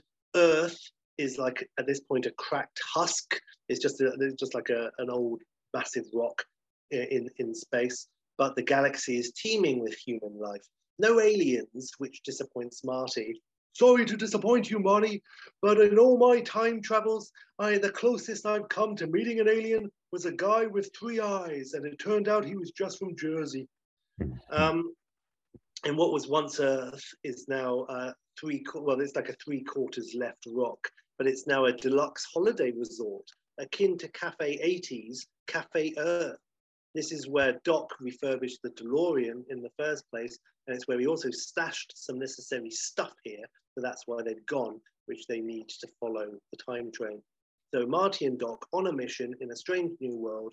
Once there, they collect Einie, Einstein from uh, suspended animation, and he appears very well and in great condition. And Marty's like, seriously, how old is he these days? Einie, oh, I'd say 30, 35. Uh, Einstein has been fitted out with all sorts of techno bits and pieces an artificial heart, lungs, a new spine, a self regenerating claws and fur, uh, optical implants, self cleaning teeth. And Doc says, plus a replaceable tongue. Nothing combats bad breath like a tongue change every six to eight months. And hmm. Marty kind of peers into Einstein's mouth for a look, pure J Fox. Um, this is uh, this future is all floating castles and pink edible clouds. It's weird shit because again, it's for the kids. It's a tourist trap. All the real living and so forth is done far, far off world on Earth Two and New Texas and Dubai and Hello and the Imperial China and Austria alliance and Moonbase 17, home to the popper. And uh, Doc is like, Earth, Earth is for the rubes. So um, they go around on this um, in this tourist trap, avoiding being scammed by touts and seeing lots of inaccurate depictions of old Earth. The region Doc takes Marty is the 20th century quarter, and it's all woefully inaccurate. Uh, there's a hollow tour guide who's saying stuff like, Here be the home of royalty. No one knew this fallen monarch's true name, calling him only Prince and Purple Rain starts playing, and Marty gulps, and Doc rolls his eyes. He's like, bah, and pulls Marty away. Um, in the background, in one of these places, there's a faded poster reading Vote Forrest, but this is only added in like five years later on the special Blu ray edition. But it's the Zemeckis having some fun in Forrest Gump 2 of mine. So there you go. um, by the way, total aside, we I, I think Zemeckis wins um, for us. This is our fourth Zemeckis. Did you know that? Is that right? Jesus. Yeah. Back to the Future, uh, Romancing the Stone, Roger Rabbit, yeah. Forrest Gump. What do you think about that? No, well, I can't wait for Polar Express 2 coming. No, oh, well, yeah, right, exactly. Uh, Tropical Express. Good stuff. So anyway, uh, and also, by the way, this is our second J Fox after Teen Wolf. So good stuff, tasty. Um, so anyway, um, oh, Zemeckis has fun with some crazy shit, like sneakers that turn into transformers, caps that sprout tiny wings and fly off your head if you wear them inside, square pizza. They navigate their way through this crazy landscape, the three of them going for it, Marty, uh, Doc, and Einie. Marty has trouble opening a Pepsi, which sprouts legs and runs off. Um, Marty and Doc are there to collect the original flux capacitor from the original DeLorean, which was used um, also for the time train originally. It's been replaced a few times since then, but they need to retrieve it in Doc's old lab because they used to hang out here. Um, and this will lock on the train's warp signature and enable them to cut through the time muddle and, and follow it in, in its temporal wake. So Doc stashed it in a now defunct and woefully inaccurate representation of a cinema of the 1950s. It has nice curtains and a huge screen, but the chairs are all floating and bumping into each other. And the only thing playing is Weird Al Yankovic dressed as a Don Draper type, selling edible cigarettes to Mickey Mouse, who speaks in Japanese. All this is further complicated by Doc being spotted by a local shady type who immediately picks up a holophone and says, with a toothpick in his mouth, Yeah, you'll never guess who I saw. He's back. So there's a gang culture here as well. And one of the gangs has serious issues with Doc. This group is called the Cheeseheads and they're a dangerous group of tailed tourist board workers who have long since let their genetic and bionic implants go a bit crazy. Uh, so Marty and Doc have retrieved the flux capacitor but are now being chased through the dilapidated streets by this gang. Everything's gone to shit in this area. Uh, there were rocket packs in this chase. There were hollow shields, astro projectile rockets. Some major fun action and shtick from Doc and Marty and Einie as they race back to the DeLorean with the cheeseheads in hot pursuit. And to Marty, Doc explains, slight misunderstanding. They wanted me to build them a pinball machine, 80s style. Oh, yeah? Yeah. Turns out they meant an actual bomb. It turns out I gave them both. Went off right in their faces, apparently. A real nudge and a ding, if you know what I mean. And Marty, like, looking over his shoulder at them chasing. He's like, they look all right to me. But one of their cheese heads turns his head and we see that his face is 80% hologram and it's a bad one at that and at the right angle you can see straight through into his skull and into his bones and stuff and marty's like yeah it's not like super gory this is a pg but you know it's like 1995 technology weird weird look inside someone's head the cheeseheads chase doc and marty exciting foot chase over floating bouncing clouds and rubber trees that bounce and spring and bend about the place Marty and Doc get to the DeLorean in the nick of time. The cheeseheads surround the car and advance with menace, but Doc disables their hollow projectors, allowing their true forms to be seen. Their open heads, their gaping cavities, missing limbs become apparent. Now, with severely limited eyesight, hearing, and brain power, plus basic coordination, the cheeseheads now run into each other, bounce off walls, and spin in circles on the spot. Doc and Marty see all this as they close the doors of the DeLorean, and Doc punches in the time on the date jump thing. And then from the DeLorean, as Marty stares at these cheeseheads gone amok, Doc says, Don't do drugs! And they skedaddle. Uh, they now have um, the tech wide into the car to follow the route taken by Doc son in the time train. Now it's all a matter of catching up with them in time uh, from this jumping off point, uh, Doc and Marty various to uh, travel to various times and places. Now, this is my point. This is basically now a montage. This was going to be the plot, but um, they're on the trail and they and they're looking in. But where they wherever they've been, you know, wherever the time train has been, has by definition caused all sorts of problems. This flying train is disrupted everything. So following the trail, getting closer and closer, each jump takes them to a new and wild period and location. Now they're jumping in uh, time and space, so they're going all over the place uh, in the past, present, and future.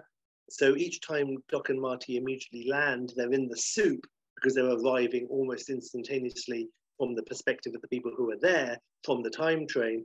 And so in, they're, they're in hot water all the time.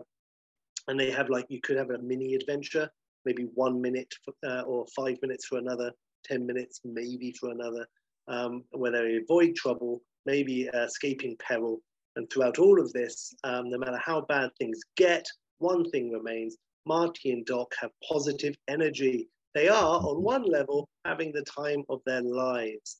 Um, so, Doc at one point might even say, I was so concerned about destroying the machine, I forgot why I built it in the first place to learn, to grow and to have wild, wild adventures.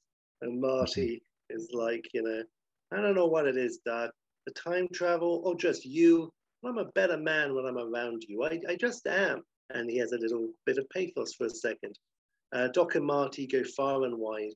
At one point, they're chased by a Mongolian army over snowy plains. This ends with Marty pulling a massive skid and the DeLorean front end sticks right over a massive drop of this huge cliff, and it's tilting and uh, hovering over the edge with Doc and Marty inside. And Marty's up for bailing out, but it's too risky. And Doc has another plan, and the hordes are wary, but they're they've drawn like a semicircle round, and they've got their weapons out, and they're coming closer to the car. And the car is teetering on the edge of the abyss. Uh, if it falls, it will of course be utterly destroyed. But as the hordes of nasties draw closer, weapons out, Marty and Doc start to rocket, uh, slowly sending it further over the edge. And inside the car, through the wind- windscreen, and seeing the huge drop, you know, from their point of view as it t- tilts down, and you know, and it goes further and further down the, the, the hood of the car. And Marty's like, I sure hope you know what you're doing, Doc. And Doc says, So do I. And oh. Marty looks at him like, Huh? And the car slowly topples over the cliff, then plummets down, down, down, nose first, and the passengers scream and Einstein barks. But the necessary kinetic energy is generated by the fall. Blue lightning crackles and surrounds the car, and the DeLorean time jumps, disappearing in the flash just before hitting the rocks at the bottom, leaving flaming cacti or fauna or whatever at the bottom. At one point, they jump to the 1920s New York. Uh, they run afoul of some gangsters in a speakeasy. Marty has another car chase, driving the DeLorean, but it's not time jumping. And he, we see that Marty is an excellent driver, very exciting on the back alleys of old New York. Uh, another point, maybe uh, Marty enters a drag race in, uh, in the 1940s, the 2140s, with souped up hot rods in concrete reservoirs, um, like Super Mario Brothers, like really high up. Uh, maybe to the Civil War, where they thwart an attack on a civilian settlement, accidentally blow up a strategically important bridge, and freak out General Lee. Uh, to the Roman Empire, to the court of King Henry VIII, to Vikings in Norway, to the Boxer Rebellion in China. Marty, we're out of time. Doc, we're out from time. I'm not sure if that works, but that can be in the trailer too. Each jump brings them closer and closer to the train, as well as closing the rip in the fabric of the universe um, and beginning to slowly repair uh, the damage. And the doc's like, imagine a giant zipper open at the top, but getting longer all the time. And here's us at the bottom, following, closing the gap, zipping it up as we go. Great, Doc. So we're a huge zipper. No, no, we're just the tiny bit you tug on, which always snaps off when you lose down the back of the couch. Better yet, uh, now they arrive in an alternative 1999. Zemeckis is having fun with this close what if future. This is Hill Valley. The Silicon Valley has only grown over the last 11 years since Marty's time, and it is more powerful than ever. And here things settle a bit with well into the second, well, we, we've, we certainly started the second half. That whole time jumping can be 10 minutes, it could be a, a one minute montage. But now we sort of settle. Um, they're in Hill Valley. They're in 1999, uh, December 31st. And here we meet Jennifer. Uh, Marty tracks her down. We see what she has become. Uh, she has, in fact, lent into the hinted, uh, perhaps greedy nature or wanting stuff nature. She's now very snooty and nasty and obsessed with money. We also meet the nasty man who she's married, and I think it might be an ex-member of the Pinheads who walked out the, of the group in 1987, and Marty never forgave him. And now here he is. It's Matthew Broderick, and we have Marty versus Ferris. And Marty and the Doc must break into his company's main office, a top secret development lab, to steal the tech they need. It must be here and now because at this point, they have no control over where they travel to. It's only where the train has been. And the DeLorean at this point is a bit of a state, more and more battered the, t- the more adventures they've had. Is that like another arrow sticking out of it and shit? Mm-hmm. Plus, time is running out for Marty. He's almost Eric Stoltz. Um, but they are not alone. Uh, two mysterious strangers have tracked Doc and Marty since their arrival in this alternative 99 and now present themselves with a flourish these are alternative versions of Doc and Marty. This one from 99.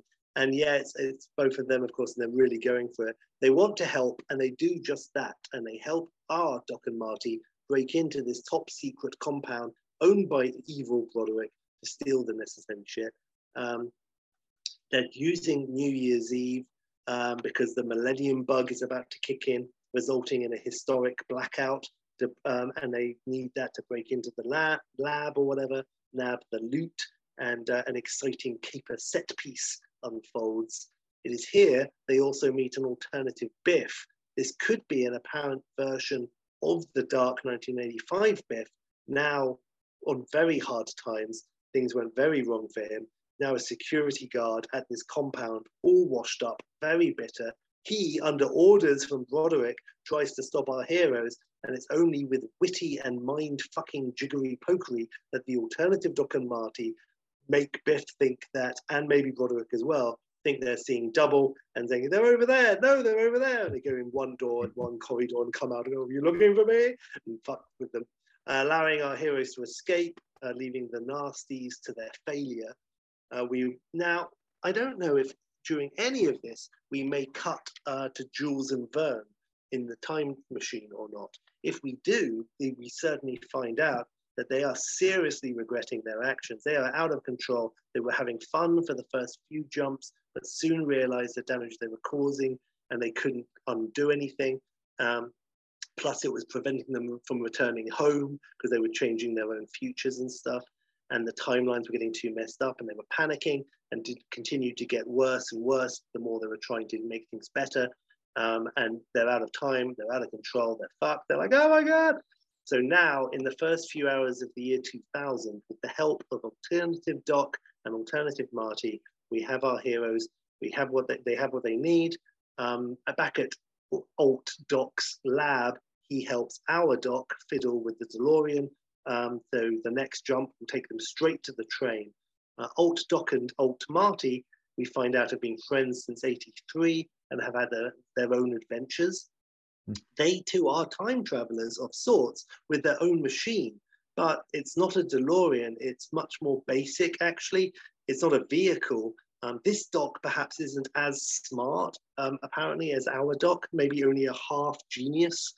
Um, their machine is akin, actually, to the H.G. Wells movie machine. Mm. And um, and Doc's like, why don't you read a book instead of just watching movies? And the other Doc is like, movies are just quicker and easier. And Doc sort of mouths to our Marty, aha, half genius. The machine is comprised of two seats basically back to back and they spin super fast and they can time jump. But we learned that this machine is only able to travel back and forwards by one day um, at a time. So while the docs are working on the DeLorean fixing the shit stolen from Broderick, Marty, our Marty, is looking around the lab. Um, but like, you know, he goes into like Doc and Marty's stuff, we find out they're very wealthy. Um, and whilst Doc is busy sucking his own dick, Marty slowly begins to suspect that these other Doc and Martys acquired this wealth with dubious means. In fact, Marty does some snooping in the lab and finds a large back room overflowing with time swag. As ulterior, uh, alternative Marty says, the almanac is peanuts to what we do on a daily basis. Um, so they are somewhat corrupt. Um, so Marty tells Doc about this, but he says they're helping. And besides, they can't pose a serious threat to the timeline, the things, the way things currently are. And once the damage is undone to the tangled time ball, this ulterior, alternative world will cease to exist anyway. So our Doc and uh, Marty and Einie get into the newly retooled DeLorean with the modifications made by Alt Doc and they're set to go, ready to catch up with the train and end this madness once and for all, when Doc, sitting inside, notices something wrong on the readout of the dash. Is counting backwards the, uh, the arrival date, ticking back rapidly in days and then weeks and then months. And Doc taps it and is like, no, this is not right at all. And Alt Doc and Marty watch from outside the car, and then Doc puts it together, but too late. And inside, our doc says to Marty, "Get out, quick!" But it's a trap. As it and as it turns out, Alt Doc and Marty aren't just corrupt; they are full on evil. And what they want is what Doc and Marty have: real-time power. And now, the penny drops and the masks fall, and evil Doc cackles and gurns, and evil Marty titters and simpers as our heroes can do nothing trapped in the car. and armed now, yeah, and then really having fun with it. Armed now, you can just see J Fox. Armed now is the secret stuff. oh yeah, yeah, a tiny thin moustache, really thin, like a twelve-year-old's moustache. Armed now with the secrets that are Doc's flux capacitor, evil Doc and Marty can use their own limited time machine, but now it will take them straight to the time train, which they mean to possess. Jules and Vern cause the quantum mess. In the hands of evil Doc and Marty, it will spell the certain end to the entire universe. Uh, meanwhile, our DeLorean crackles and sparks and time jumps back, back, back in time. The dial on the dash continues to speed backwards, months and years, then decades, then centuries, then centuries and centuries and centuries. And Marty's like, What the hell's going on, Doc? And uh, we find Evil Doc has rigged the DeLorean travel back in time further and further with no date set for them to stop ever. Back, back, back they go, stuck in the time vortex, which rages outside the windows. And Doc is like, they've turned the DeLorean into a trap, a bomb, a rocket out of control, heading straight into the jaws of pre-time and certain oblivion. And Marty's like, this, this is heavy again. Yes, yes, it is heavy and uh, back, back, back, back, back, out of control. The flux is going crazy. The dash is sizzling and starting to melt. The whole machine is shaking and whining and humming dangerously. The whine is increasing in tempo and volume and pitch. And Marty's like, Doc, we're going to come apart. It's not looking good, Marty. I won't lie to you. What happens if we fall out into that? And points to the vortex outside. We're dead, right? Oh, not necessarily. Try to imagine every molecule in your body being separated, then sent instantaneously to different point in time, then reforming in a state of perpetual motion, forming, reforming, in flux, scattered throughout eternity, forever. So no death. That's great, Doc. Uh, so Doc says um, he has one idea. It's tricky, very, very tricky, and technical. Also very technical. One wrong move, the slightest miscalculation, and he rummages beneath his seat and takes out a pair of toenail clippers. And Marty's like, How long have those been there? Since at least the Middle Ages. And Doc rams them into the flux, causing a huge spark, which then uh, causes deceleration. And the whining and shaking and smoking winds down and ceases, and the DeLorean bursts out of the time vortex into reality. Uh, they are hu- literally hundreds upon hundreds of millions of years in the past. And the Earth hasn't formed yet, and the car is hanging in space, and all the lights are off except a tiny blinking yellow light on the dash, while uh, the headlights shine into nothing, illuminating nothing but the vacuum of space. And Marty says, I'll try full beam, and clicks it, and Doc just looks at him. and there's no power, and the, ha- the car hangs in the void, and our heroes are stuck maybe like a fucking billion years in the past in space. Now, the car was built in the future, so it's all sealed up, and that's all right. But the instruments are freezing up, and the windows are slowly cracking, and nothing's working, and the car is just hanging dead in space in inertia with no momentum to move them and therefore jump. Doc and Marty have this quiet moment now to reflect in this dark rock bottom as they talk about their lives without time travel, without each other. Marty speaks about his, him being so happy with Jen, but being directionless these last few years. And yeah, he was so brave in his time traveling adventures, but in real life, he's been more scared than he'd ever admit. And he says, like, I mean, I work a dream job, fast cars with responsibility and excitement every day, but I'm always in the pit, never the one out there behind the wheel, and I don't know why. And the doc spills on his own issues, Clara and he have been nothing but happy, but he was never a very good father, and his own treatment or lack of treatment of his own sons is what caused this whole mess in the first place. So now floating dead in space, Doc and Marty are having this little moment, and the cracks in the window start to grow, and the flux is totally cracked as well. And Marty's the one who figures it out. And he's talking about being too afraid to drive fast, to join in the races. And he says, and yet this whole trip, I've done nothing but drive fast and drive great. It's true, Marty, you are a talented driver. It's like behind the wheel, I can do anything. Just put my foot down and nothing can. And he pauses, and the doc uh, is like looks at him, and Marty says, "Doc, let's floor it." Marty, I know your proclivity for reckless speed is nothing new, but I don't see how revving the engine and burning the last of our evaporating fuel will do anything but spin our tires and probably burst the rubber. Right, Doc, it'll spin the tires. And then Doc gets it. If they spin the back wheels, it will generate momentum. Not much, but enough to push the back of the DeLorean up forwards in space. The momentum won't dissipate, but the movement will grow, causing more momentum and kinetic energy. So they do it, they floor the accelerator and their wheels spin and the car starts to move.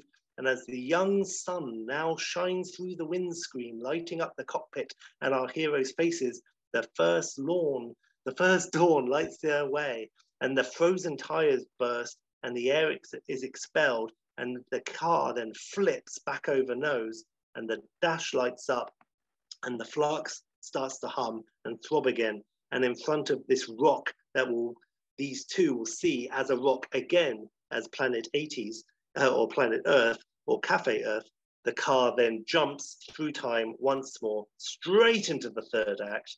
Doc and Marty escape their time trap, jump into the original uh, location of the train where it had last stopped. It is 1692 in a lush meadow in Salem, Massachusetts, and the DeLorean lands beside a small community settlement and immediately find Jules, and he's on trial as a he witch. And the settlers are convinced of witchcraft, having seen the flying train disappearing in a burst of electricity. Doc and Marty's arrival has sent most of the settlers scattering. Uh, so we, we find out, we probably don't see it, but we find out that evil Marty caught up with the time train, threw out Jules, nicked it, and Vern is hiding, stowed away, unseen. Um, and we find out more about that, but that's the setup. But at Marty's arrival, we just find Jules immediately in trouble, about to be burned up. And um, there's a self appointed elder of the village who's a witchfinder general type who is mid sentencing Jules to burning at the stake at that moment, and he looks a lot like Strickland, and he must be uh, he must be dealt with, says Doc, by way of magic. Um, now, I actually wanted to, after saying all that shit earlier, I managed to avoid in this all of the cameos. It's not offspring like Blackadder, where they all look the same. But here, I just, I just thought that this character existed. I thought it just has to be Strickland. So I'm breaking my own rule and it's one of Strickland's descendants, and he looks exactly like him. Um, so um, he's he's there, but in a spin on the Marty and George uh, incident in part one, Marty now confronts Strickland carrying then aloft a large boombox a la Cusack, and he plays at full volume Hopkins, the Witchfinder General by Cathedral, that's my name is Hopkins. I'm the witch finder. Um, and that's why this film is 1995. It had to be one. Um, and so this boombox and this music um, belonged to Jules, by the way, which is where that came from. My name is Hopkins blares out, which royally freaks Strickland right the fuck out. And he's like, Antichrist, devil, he screams panicked. Marty's like, you should try Van Halen. All this allows Doc to bust Jules into his holding hut. Um, they have father and son reunion. Jules stammers, trying to find the words, but Doc won't let him finish, embracing him in a big father of all hugs. And Doc emotional, next time just ask for the keys. And Doc and Jules race back to the car just as Marty, now pursued by a torch carrying village mob, get there too. And this is the first time Marty and Jules have ever really properly met. And now they are more or less sort of, well, he, you know, they're, they're, they're of a same-ish age. Jules has always had bitter feelings and jealousy towards Marty, as Doc talks about him all the time. And this other son, as far as, as far as Jules is concerned, was always I think he was always in his shadow. Um, and that's a lot of the rebellion came from. But now they're face to face, and Jules has been through a lot. Jules knows exactly how much damage he's done, and he and he is in awe uh, at meeting the living legend that is Marty. And Doc is like, formalities later. For now, let's roll. And uh, the, they get in the car as the mob move closer. And Jules is like, it's going to be a tight fit. And uh, Doc is, don't worry, I fashioned a back seat. Oh, that's great, Dad. And Jules definitely has like Marty vibe. I didn't cast Jules because I don't know. This is 95, some young up and comer, but I, I don't know, maybe it's a one hit wonder. And he's a bit of a Hayden Christensen. He never really did anything. I don't know. I didn't want to cast him, but he's like, um, he's got elements. There's a Marty, and maybe, dare I say, there's a, a future film series starring Jules. Who knows? Maybe it's one of those things which never happens. It's a real Henry Cavill at the end of Black Adam wannabe. anyway, he's like, um, oh, sure, I decided I, I needed the space, so back seat. And uh, Jules is like, you brought the dog? They all pile in. Doc drives and they, they floors it, they're away. the mob will sort of shake their pitchforks and shit, but then they turn immediately and run in the opposite direction, still carrying their flaming torches. And the car goes off in a flash. It's a beat. Uh, and he's like, so sorry. And he's like, oh my God, dad, the train. I'm so sorry. And Vern's in there. I don't know. I saw you arrive and you, but you tricked me and I didn't know it was you. How would I know it wasn't you? He's like, don't worry, Jules. Um, and so we we basically at this point chase after the evils. So now Doc, Jules, and Marty must stop the runaway train, rescue Doc's youngest son, and save the universe from extinction. The DeLorean is barely hanging together now, a real beaten up mess. Everything is wobbling and coming apart. We see the train uh, now. We jump to where they are. It is 2185, and evil Doc and Marty are using the train to rob a planetary reserve of its pseudo cash, sort of like a massive Federal Reserve floating in the sky, almost in the stratosphere. We miss the actual robbery, but um, there's a great big hole in the side of this thing, and the train plows out. And inside the cockpit, Evil Doc and Marty are whooping with bags of riches all around them, uh, hollow currency flapping in the air like paper bills.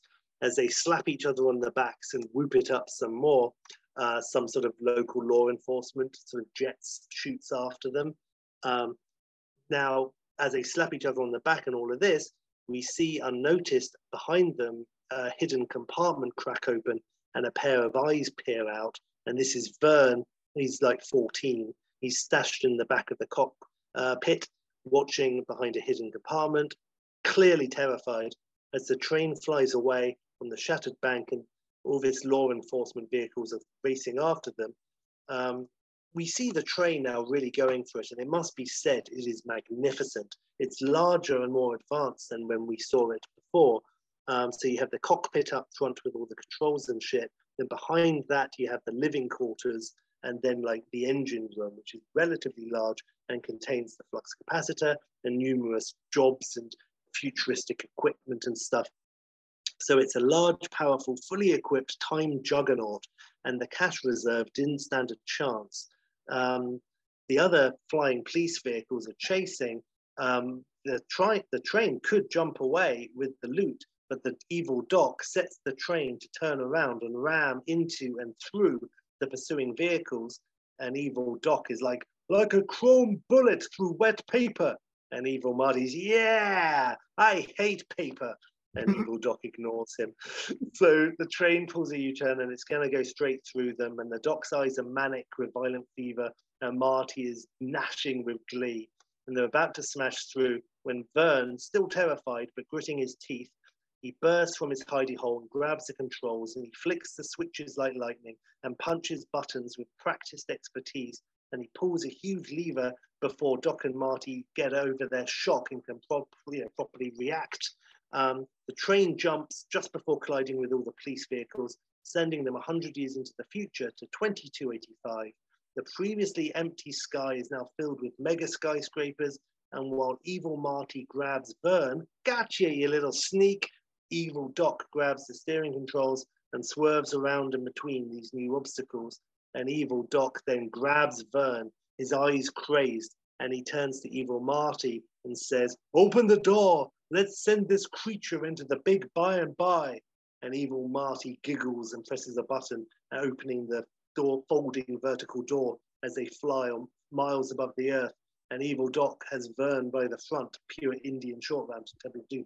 And evil Marty's like, ready to fly, little bird. And Vern is petrified but manages, Dad, don't. And evil Doc freezes. You mean in another life you're my son? And Vern stares and he manages to nod. And Evil Doc, let me guess, I was a lousy father, right? Giving new meaning to the word absentee. And Vern manages to nod again. And Evil Doc calms down just a little bit and says, Yeah, figures. I suppose it'd be the same in any reality. Bad father, bad husband, bad everything. Makes you think. And then a beat. And then, but not for long. Sorry your old man let you down, kid. Well, how's this for absentee, you little brat? and he swings Vern over to the open doors and is absolutely about to throw him out. And there's a crash in the sky, and there's one, Vern, Doc, and Marty look up and see the DeLorean, and it streaks out and loops around and dive bombs the train, pulling up at the last second and buzzing them, causing everyone to dock, duck, I mean. Then Doc lets go of Vern, who rushes away from the doorway and dashes through the compartment into the train. Evil Marty sets off after him as Evil Doc steers the time train and attacks the DeLorean. As Evil Marty chases Vern through the inner workings of the train, the sleeping quarters, and so on, and then into the engine room. It's a fairly large room with all this machinery, and we see gears and steam and flashing lights. It's a bit red. I see it in there. Uh, Evil Marty is looking under the pipes and between the wires as he and Vern have a game of cat and mouse.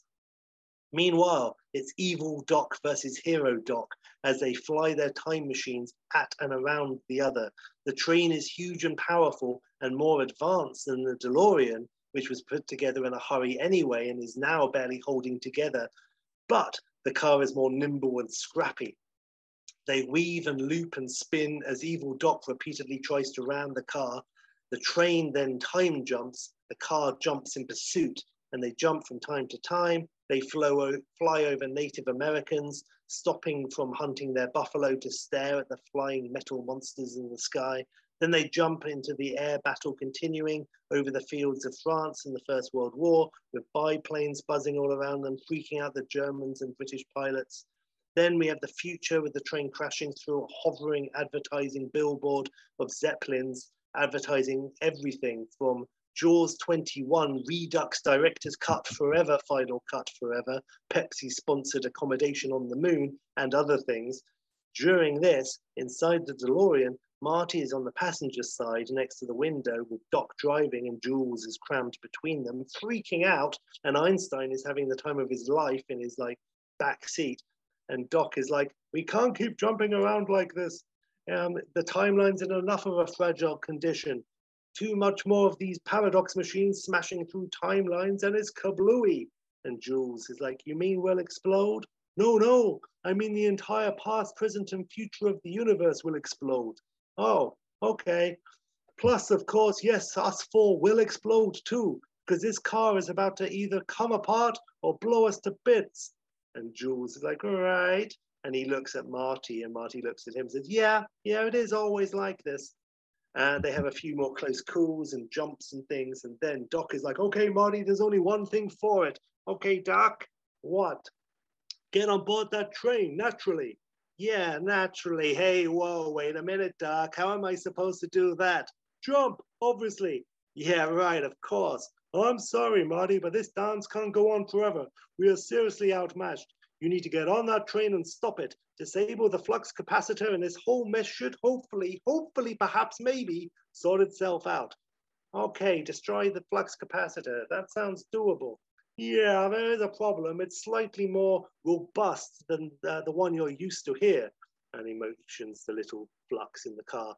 And Marty's like, robust how, Doc? Well, the train is a special machine, so it needed a special flux. And by special, I mean huge, massive, in fact. To disable it might prove tricky. And tricky how exactly, Doc?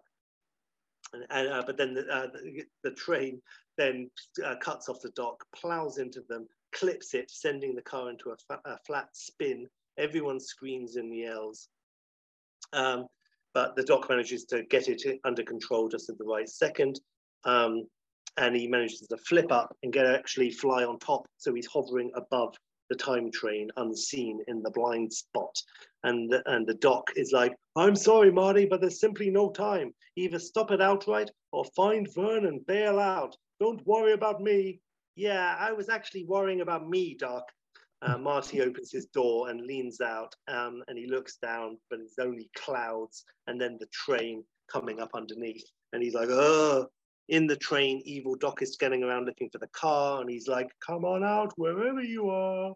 And in the car, Doc is like, "No, Marty!" And Marty looks down at the train roof below, and Doc's like, "No, Marty!"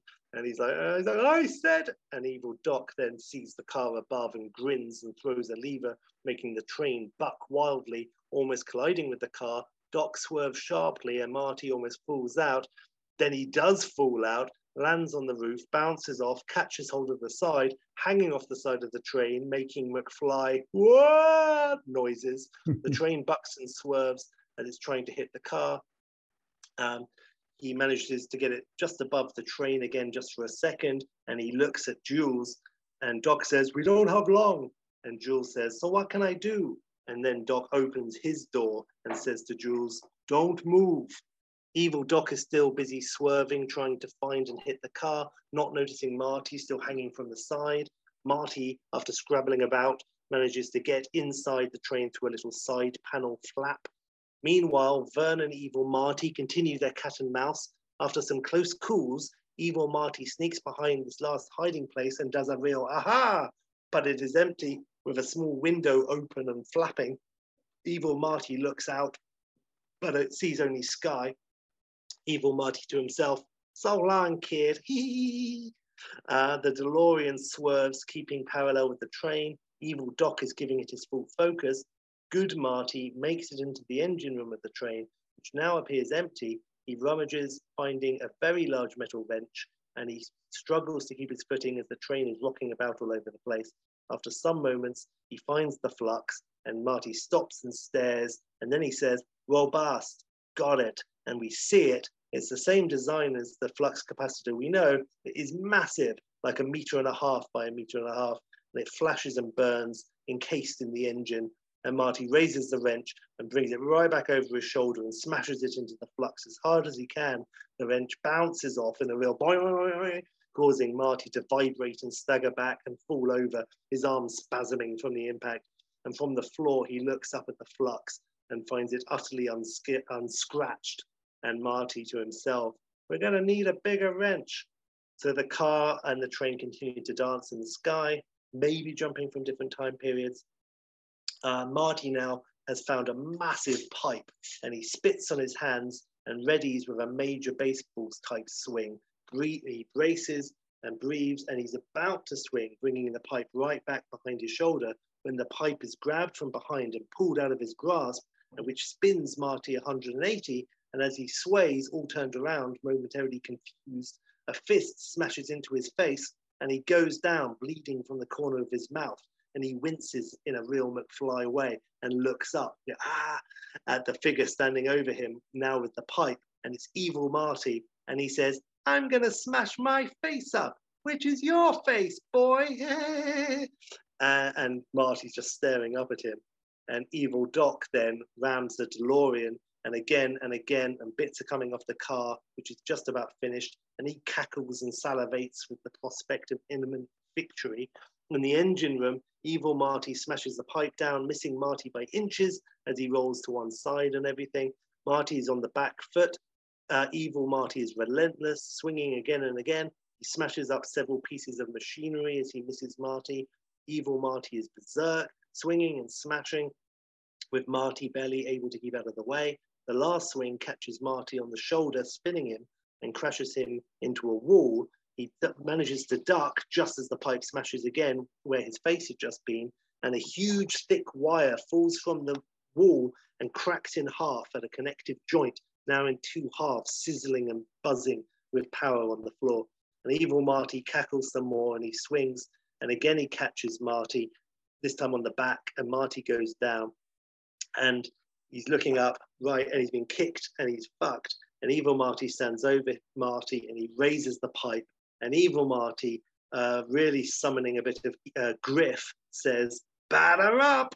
And he raises the pipe in the cab, Evil Doc has the flagging DeLorean in his sight, and his fingers inappropriately caress the accelerator handle, and the car has no fight left in it, and the engine is gone, and black smoke is pouring out from the back, and all the lights are going out, and it hangs in the air, and the massive train is bearing down on it, and Evil Doc races, about to lean into the handle to accelerate the train, uh, when a figure steps out next to Evil Doc who then frowns and turns to see who it is, and he stares, and it is Hero Doc. Don't you know you should sound the horn before ramming a stationary object? And he rears back with everything he has, and our Doc throws his first ever punch. And as it lands squarely on Evil Doc's jaw, Evil Doc does a biff triple spinner and then falls back, landing grabbing the rope as he falls, pulling the horn, which goes, uh, which bellows.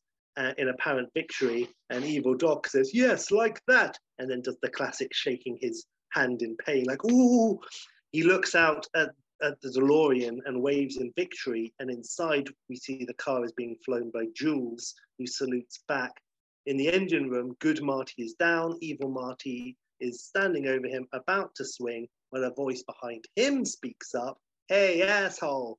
And evil Marty turns and sees Vern, and Vern is holding the two massive pieces of wire out before him. And he says to evil Marty, Flux you! And he pushes the two power cables together, bringing together in a move very reminiscent of Doc in part one, putting the cable together for the electricity from the lightning.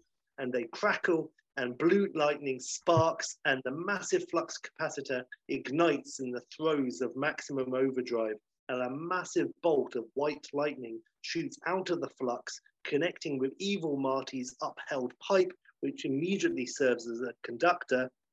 Evil marty shrieks and is blown black blown back flying across the room not unlike hero marty with the speaker in overload in part one. He flies across backwards smacked into the wall, lands dazed with smoke rising from his head, but awake. And good Marty sees all of this and says, Wow, rock and roll. And he and Vern grin at each other.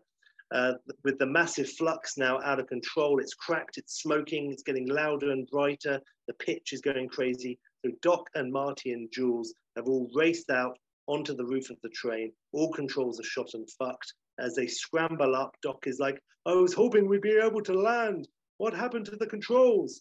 And Marty, seems there was a slight chance of overload, Doc. They get to the roof, the train is shaking violently. In the cab, evil Doc slowly opens his eyes. On the roof, Doc is waving for the DeLorean, which Jules brings down in close, but the train is still shaking and it's hard to get anywhere. In the engine room, evil Marty pulls himself slowly to his feet, his eyes deranged with hate. The DeLorean is getting closer, um, but it's still tricky. In the cab, Evil Doc struggles to get to his feet. A hand lowers into frame. He takes it, and Evil Marty pulls Evil Doc to his feet. And they look at each other and at the smoking controls. And then Evil Doc says, Let's end this. And Evil Marty says, And let's make it hurt. On the roof, Jules tries to get the car lower down to the heroes. Uh, it's almost in reach. It goes all over the place.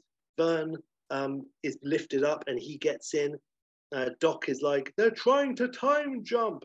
And the, everything is shaking like crazy now. And it starts to whine, and you can hear the flux. And Jules is like, if they do that. And Vern shouts, and we're out here. And Marty shouts, we're toast. The flux is in critical, it's at breaking point, very loud, very bright. Uh, the pitch is insane. Doc gets Vern the, inside the car, and Einie barks, and Doc says to Marty, Now you! And Marty's like, no way, Doc. Get up and in. Get to your sons. Clara will never forgive me if you don't make it, so go. Uh, Doc climbs up and he turns and reaches down, stretching his arm for Marty. He stretches his arm. Their hands are almost touching. In the cab, evil Doc says, Let's take it all the way, all the way back. And he leans into the controls, and the train suddenly shoots almost vertically straight down, straight down in a nosedive, leaving the car far above, still hovering, much to the horror on the doc's face. Marty is almost thrown from the roof, but he grabs hold, hanging on with all his might, and his legs are off the surface, flipping about, and the train goes down, down, down. And in the car, Doc says to Jules, Go! And Jules floors it and turns the wheel, and the DeLorean too goes into a crazily steep nosedive, hurtling after the train. And Marty is keeping his eyes shut against the wind smashing into his face. That's all he can do to hang on. And in the cab, Evil Doc and Evil Marty shriek with glee, and the flux lights up one last time, about to jump. And hanging on, Marty senses something over his shoulder and he manages to turn his head and look. And he sees the DeLorean getting really close. And the door is open and Doc is leaning right out, his arm right outstretched. And the train and the car are hurtling towards the ground at top speed. And Marty lets go of the train and he flies up and away. And the train shoots down fast. And Marty's arm catches hold of Doc's, and the grip is strong, and he's got him. And Marty gets pulled up into the car next to Doc, He pulls him in and pulls the door down, and Vern pulls the door shut. And at that instant, the car time jumps, and disappears in a flash, leaving two flaming vertical streaks like an 11 in the sky. And seconds before hitting the ground, the train jumps too. We follow it into the vortex where we see evil Doc and Marty shriek with pleasure and victory. Then the flux capacitor explodes, and the train breaks apart, and the cab cracks open and separates, and evil Doc and Marty shrieks of dark joy turn into those of terror, and the evils are sucked out into the time vortex where they explode, their molecules atomized, scattered, gone. The rest of the train breaks apart and falls away into the vortex, spinning off and soon lost from sight. And we cut, and it's a quiet suburban neighborhood in California. And a sprinkler starts, and a paperboy throws the paper which thuds against the door, and a jogger runs down the sidewalk, and Mrs. Carnapple walks her dog Milligan, and the piece is broken by the explosion of the DeLorean appearing, uh, arriving with a crash, swerving, bouncing to the ground, swerving again, and crashing into a bench, knocking it over and into pieces again. Mrs. Carnapple stares, Milligan barks, the jogger takes it in smoothly and just turns and jogs back the way he came. The a moment and then the doors both open, smoke pours out, and then so do Marty, Doc, Einie, Jules, and Vern. And they cough and claps on a, a nice lawn outside a house. And Einie goes over and starts drinking from the sprinkler. And Doc takes a damp rolled up newspaper from the lawn next to him and checks the date and says, Right on time. They all sit on the lawn, taking a moment to gather themselves. And then Jennifer comes out from the apartment uh, the Jennifer, our Jennifer, the original Jennifer, and she runs down the stairs of the courtyard and out to where they sprawl, and she and Marty embracing, then kiss passionately. And Doc and Vern avert their gaze, but Jules is staring with a goofy grin at this big passionate kiss until Doc wraps him on the head with the paper. And that's basically that. Marty says he's going to race cars from now on, not just watch on the sidelines. Jennifer says she's going to quit her night job and focus on her studies. And Doc says he and Clara and the boys have some serious quality time to have. Then Marty says, Hey, where is Clara? And the doc goes, Oh no, we'd better go get her. And he realizes it's an emergency. Uh, he now realizes that in the future where Clara is, as soon as the timelines finish unraveling, it, that place where she is may soon cease to exist and Clara with it. So everyone piles back into the car in front of the dog walking neighbor and the paper boy, and it takes off into the air. And inside the cab, everyone crammed together, including Jennifer. Marty turns to Jennifer and says, Oh, yeah, Jennifer, will you marry me? And she looks at him, and Vern says, Awesome! And outside, the car turns and accelerates and speeds into the camera and disappears in a flash. And that back in time kicks in we go straight to the end credits. And the tagline time travel isn't what it used to be. That's good, man. There you go, man. There I go. Lucky me, Sheppy, to be able to fucking sit here and hear that live for the first time. Jesus wept. That was brilliant. Thanks, man. I can't believe the detail you went there. Like even I, I mean, Einstein taking a moment to lap up off a sprinkler or something is another level that just is not necessary, but it just made me very happy. Um, yeah, it's just man. You said at the beginning there, like you did some kind of Zemeckis, like jiggery pokery, but like that whole action set piece at the end was freaking unbelievably realized, man. Unbelievably. I just Thank think... you. I thought I, I really wanted to, you know, do it justice because the ending of the first two, especially, and the third one with the train going off the bridge, they're so exciting. And Roger Rabbit and Death Becomes Her, those endings, oh, like one thing happens and then another and another. So yeah, I really wanted to try and you know capture. You did it. You did it for what it's worth, man. It's amazing. I think I just love like you got the script for the characters and you went into it and had so many cool lines for Doc Marty. I can't wait for the second listen on that. But like the, the real trick there is you've got this you've got a very terrifying concept, particularly at the beginning. It really caught that. And there's moments where Back to the Future is quite terrifying like that. I mean, Alternate 1985 is quite a terrifying little sequence. And I think mm. you've got that tone there as well. And then I think but within that terror and the chaos, you've got time for brevity, and you've got to get that tone right because otherwise it just sounds a bit weird. Would the characters really be that relaxed in that moment to make that quip or that line or that you know but you you have exactly the right lines between marty and doc it's really nice um yeah man jesus i mean that would be one Thank you, epic movie my god that would be like you know it, it would be I know. It might It's not going to be a tight, you know, the, the, the others are pretty tight. This this one isn't. So yeah, you're right. could have a cliffhanger in the middle and do a four or five maybe if you wanted if you wanted if you wanted, if you wanted, you could do it like a three season TV show. But that's fine. that's that that's Flight of the Navigator territory. So I'm going to leave that well alone.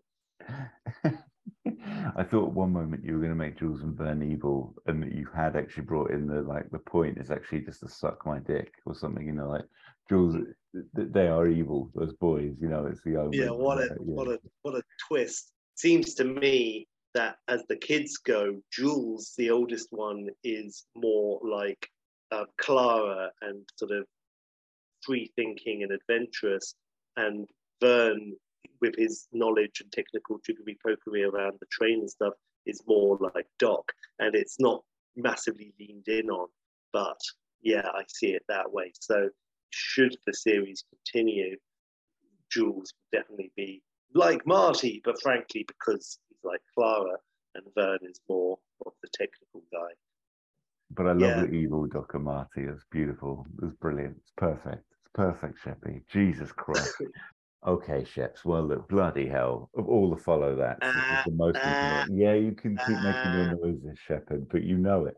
Um, anyway, look. Um, so I've gone totally different to you, by the way, which is actually very cool. I was very happy with this. So I've gone Back to the Future Part Four and Five, Oh, hang on. 2023 and 2025 Wow. by Robert Oh, I love it.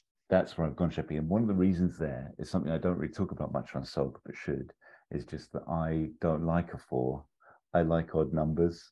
I like an Mm. odd numbered little set. I'd like it to be a trilogy or a five. I don't want four. I don't I love that. It's very like it's something that just gets under my skin. That I like it to be five, I think. But anyway, and what I've done is I've fleshed out four, and then I've got a five. If you know what I mean, like just i I've almost done like the part three trailer. If like you know, like with the Cowboys at the end of part four, you get the trailer as well. And Yeah, thank yeah, yeah. You need it because my four is quite bleak, Sheppy. Um, Oh no. and, um, I've really gone with a tone that is probably not in keeping. Oh, I love it. I'm happy with some of it, but you sort of me. Um, so anyway, we've got Christopher Lloyd, obviously Doc Brown. Uh, I have landed, I think, Hailee Steinfeld as Jessica. McFly, Oh, nice. um, and uh, I was going to go Victoria Pedretti. And um, I do, do you know her? I don't know if you would. like, No. Hill House and. Oh, well, I've seen that. Yeah, so she's the bent neck lady. Spoiler alert. Oh, okay. Um, yeah, but I think she's she's I think- quite big and in a few things, but I just don't know. Does she look a little bit like Brie Larson? Yes, yeah, a little. And bit, is yeah. she the main part in Bly Manor? Yes, yeah, she is actually right. Yeah, I, I think she's got quite the wrong energy. I think we need it to be a bit lighter. Hailee's in. Hailee's in as Jessica Okay. McFly. So um, it was Pedretti for a long time, but Hailee's recast yesterday. Um, and we've got Dacre Montgomery, who was Billy in Stranger Things, the lifeguard Oh. guy in Stranger Things. He's going to play Skiff Tannen. So totally taking your Oh. lead on like they don't have to bloody look like Yeah. each other. Um, He could be the son. It works, but it, it's not identical. Uh, yeah, he was in uh, the Power Rangers movie from a few years Oh, ago wow. as well. I know. He's got a career. Um, and we've got my we've got with Michael J. Fox, and we've got Thomas F. Oh. Wilson as Biff, and then we've got Steenburgen, Thompson. Where they pop up, they pop up. They're you know the the usuals. But I have got Weissman as George. I'm I'm, I'm accepting that Crispin Glover um, can't come back, but that actually kind of needs to sign away rights to his image for the part five. But that will come. They made friends for Beowulf, um, so I'm sure Glover would do it at this point. Oh, that's nice. Let's say he's back then, and that will be necessary for the fifth part. Um, and then um, we've then got new casting as well. Um, David Oyelowo as Dr. Ah. Benjamin Grantham, who's a character that I'm wringing my hands a bit with, but you'll see what I mean when I get there too. Anyway, here we go. We don't start with the big Back to the Future uh, sign um, quite. We do the little Silvestri twinkle. We have a little title card that says 2035. Um, I haven't got an exact date, but effectively 2035. And then we go to um, the ground. It's a futuristic landscape, obviously building slightly on um, the 2015 that we saw into. Um, we've got flying cars, etc. Hill Valley. I've put it's not too ridiculous. Maybe there's a hoverboard here or there. Um, we've got Marty and his granddaughter are riding hobby sco- hover scooters together towards the bank, and they've got some nice cozy banter. Granddaughter is Jess McFly. She's 18. They park up outside the bank, and then um, and then just enter it. Uh, Marty explains this is, by the way, J Fox. You know, effectively current age, um, and um, and basically, uh, you know, playing old Marty McFly here. And he says to the bank tellers, "My granddaughter Jess's 18th birthday, and we're transferring um, her savings account to her." And um, and he turns to his daughter as he's standing there with her, and he goes, "Jess, remember, Jen and I set this up for you as a baby to help you make your start, but this is just money. Time is the most valuable thing you'll ever spend." And the bank teller says, "That's a lovely sentiment." And Marty gives Jess's shoulder a squeeze and goes to get some water. And now I've this is what I've not done too many little cheeky things. I loved all your futuristic stuff with the the Prince royalty. It's amazing. But anyway, so um, he goes to get some water. I thought this is quite a cool invention. Presses his finger onto the water machine. It checks his fluoride levels and pulls the exact requisite glass for his fluoride level. Oh, very nice. And uh, anyway, then through the bank screen doors, we just hear a McFly and um, Skiff Tannen um, our man from Stranger Things, looking timeless, not future punky, sort of in black, but he's looking a bit, you know, sneery, and he's holding an old-fashioned pistol. Um, spoiler alert: a pistol that looks very reminiscent to the one held by Mad Dog Tannen in Back to the Future Three. Um, Marty turns, and um, Skiff says, "I'm here for you, McFly." And Marty drops the water. He's just got he's kind of been active, been kind of anticipating a moment like this the last 30 years, you know, just sort of waiting. Um, people in the bank are sort of screaming and sort of falling to the ground. It's it's kind of a bit of a non-violent society. I see this anyway, but such is Skiff's presence. Um, and Marty steps out and says, "No one has to get hurt. I'm right here." And Skiff says, "Not you, her." And Skiff aims his gun at Marty's granddaughter, fires, but Marty dives and takes the bullet Jess runs over to her grandpa, falls over the body, and um, and then Skiff starts laughing. Says, "My pops used to tell me stories about the McFlys. I never took them seriously, but this gun belonged to one of my ancestors." And he starts to reload it, and um, and he goes, "Now it gets to take out two of you." And uh, so he points it at Jess, but the gun jams. And in that moment, a manager from the bank, she's standing in the corner. She looks at one of the security cameras The camera scans her eye and she blinks very deliberately. That's kind of like the security system of the future in the bank. Nice. activates an alarm, um, but not before Skiff has actually cleared the gun and he shoots. But Jess is then shot. She's down, but as an audience, we're pretty sure it's caught her in the shoulder. It's not fatal. Um, police, drones, cars, they all head for the bank across Hill Valley Square. Skiff sneers again. He's pulled down and away by the cops.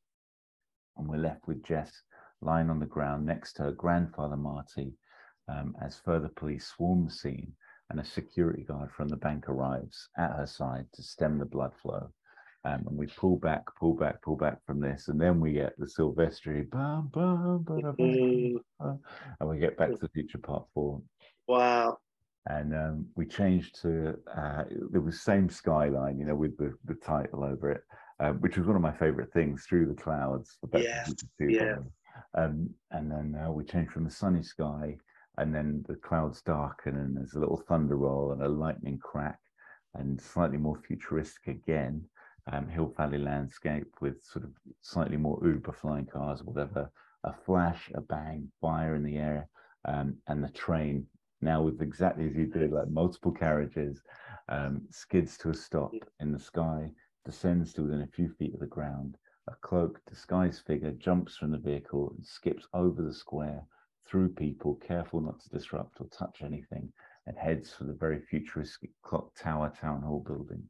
Um, the building now with multiple functions, not least for our purpose here, safe box depositories, probably even a Starbucks, probably even a bit. I don't know. the, the figure the figure enters the hall, slightly manically shuffling through some cards in their palm, ready for the right ID, um, and they hand over the ID. ID's chosen, handed over. This is no big surprise, but on the little screen, we see a googly eyed picture of the doc. I'm thinking like vacation passports flashes up on the screen. We've had the chin in shadow, perhaps a wisp of white hair, and now Christopher Lloyd fully reveals himself, looking a little older than the end of part three. Probably some de aging technology here, because for me, similar to yours, it's been about five years in doc time, if you know what I mean. Mm. Point um, his details scan, we see the current year very clearly, 2065. So effectively 30 years after Marty's been shot. Um, the security guard that's been um, dealing with him says, you know, excuse me, takes a call, and Doc like takes his moment to like go inside, finds a safe box. Inside, um, the safe box is an old laptop. Takes it out, plugs in a battery, hotspots with some remote keyring jiggery pokery. The laptop turns on, and he accesses an email account. The first words come through on the email, and Doc reads them aloud, fast. Dr. Brown, I'm the granddaughter of your friend Marty McFly. If you read this somehow, I and he looks up from the laptop with sort of a almost breaking the fourth wall. I've said, covers his mm-hmm. mouth, slaps the laptop, slaps the laptop down, shuffles out of the clock tower town hall with the computer back to the train. Um, we've got Steve with Steenburgen and Jules and Vern on the train. And um, Doc immediately starts hectic pacing and sort of explaining, you know, what did I tell you? I knew we couldn't rely on the tech. Thank all the gods we left the laptop, but now there's nothing. And Steenburgen, she's got really, Steenburgen has that little cracky voice, doesn't she? But she has it mm. specifically for Clara, doesn't she? And she's like, nothing, Emmett, you're not making any sense of that. And, mm. and Doc's like, there'll be nothing online. It happened. This all happened after the web crashed. And Steenburgen's like, Emmett Brown, what happened? And uh, he goes, It's Marty. I have to leave. This doesn't feel like the natural course of events. And she's like, Emmett, are you sure? And he goes, Marty would do the same for me.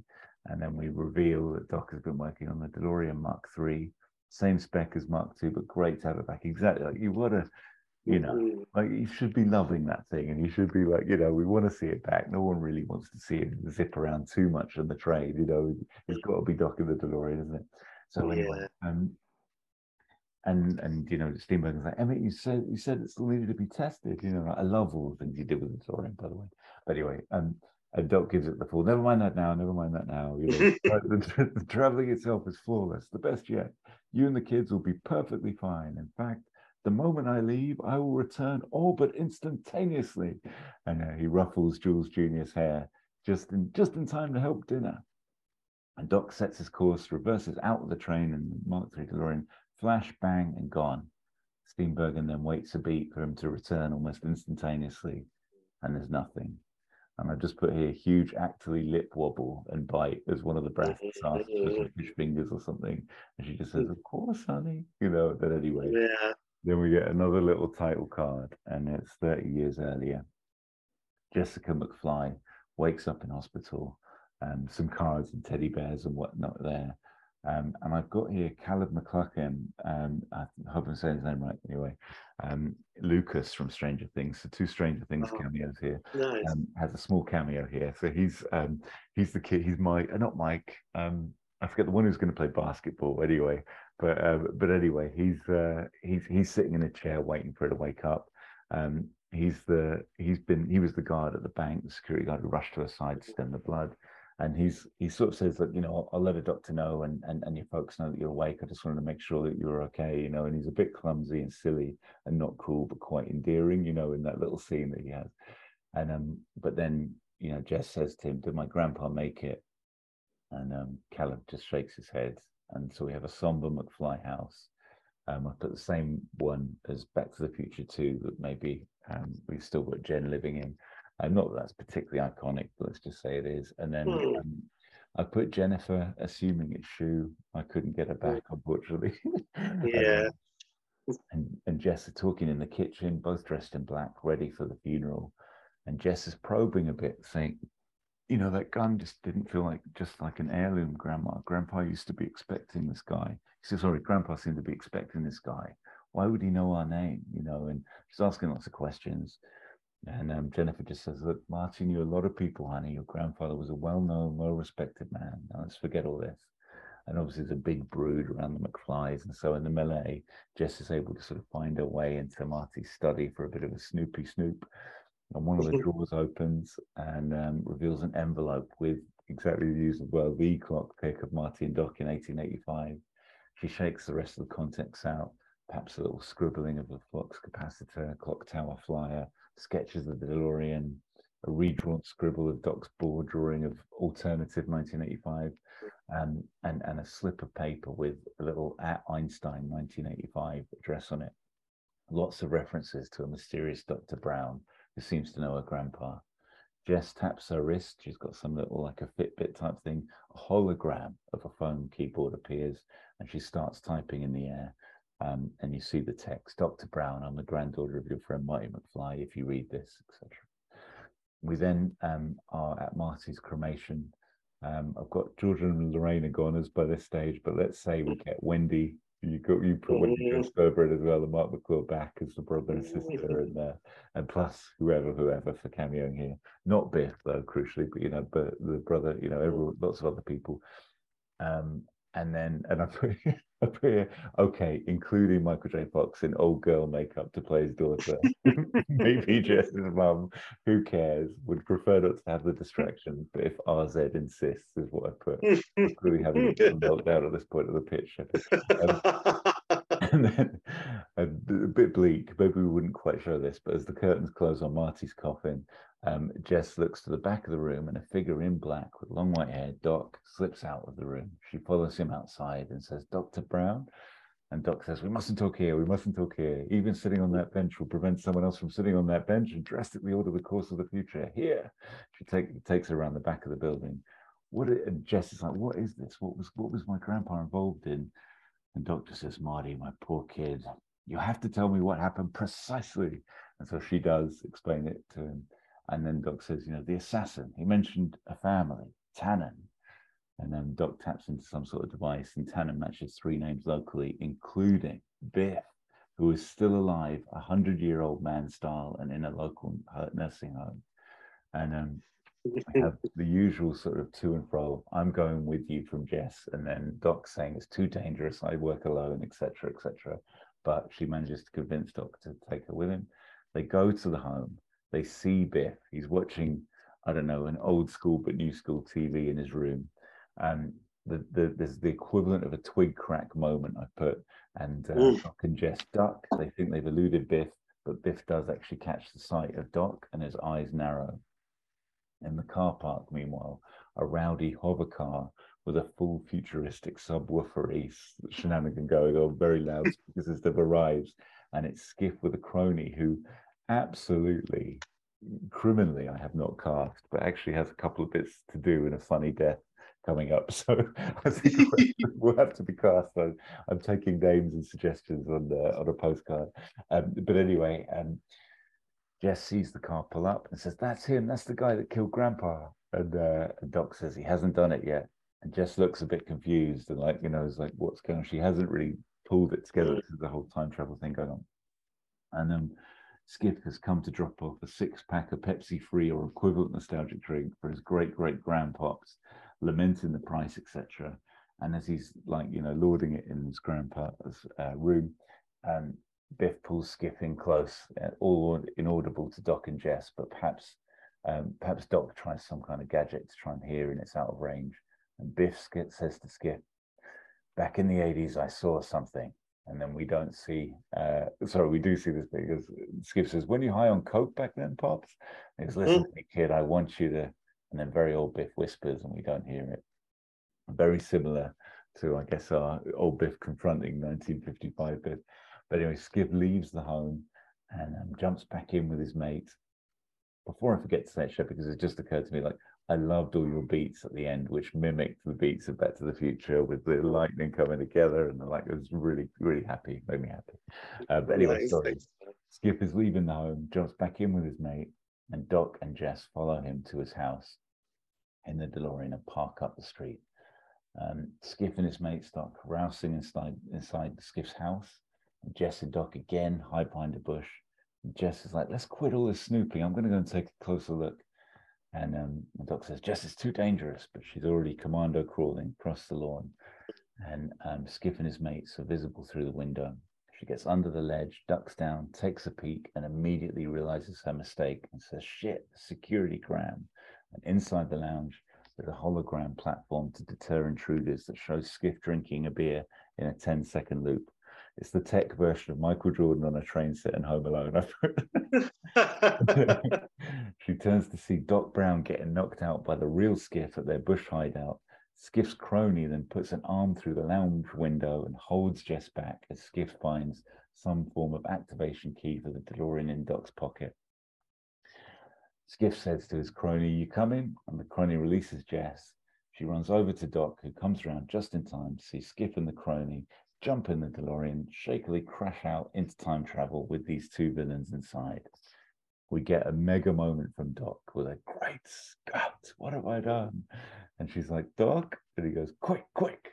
Doc runs over the lawn to the front window of the house and frantically jumps inside and frantically starts turning the lounge over, looking for anything, clues, verbalizing as he does that they need to find anything to identify where they might have gone. And uh, Jester says, Doc, they, they just self combusted. Those two are dead. He goes, No, no, no. They're very much alive, somewhere in time. And she says, You mean to tell me all those sketches in Grandpa's desk? All it's real? The doctor says, I'm afraid so. And then there's a beat, and we've got to stop them. And then he says, But this is useless. And he holds a cushion to his face and falls back onto the sofa. Jess is still processing all this as a hover motorbike pulls up outside. The rider is looking quite threatening, wearing a bit of a helmet and stuff, and starts approaching the house. The doc tells Jess to get down. The guy on the bike um, says, Emmett, I know you're in there and the rider removes his helmet. This is David Oyelowo. Um, takes off his gloves. He's calm and cool as a cucumber. And he says outside the front door, I'm Dr. Benjamin Grantham. We met briefly after Einstein's Carnegie lecture in 1934. Your theory in MC cubed equals MC cubed? Well, I need to tell you it was correct. Doc comes out from hiding and he goes, I, I couldn't resist attending Carnegie. And Dr. Grantham says, Me neither and there's a brief moment of pride from Doc, Doc that he's managed to trump Einstein. uh, when are you from? And uh, Dr. Grantham says, 400 years from now. In my line, you and I have met on several occasions. We're friends. A bright future, which I hope will give you more confidence when I bring when I brief you on what needs to be done next, because it is not without risk, Dr. Brown. And um, anyway, Dr. Grantham is able to arm the two of them um, uh, with a belt with a clip, which in the clip has got this little mini ball with a mini flux capacitor in it. And then on the belt is a nifty sort of same analog style as the original to the Future date setter.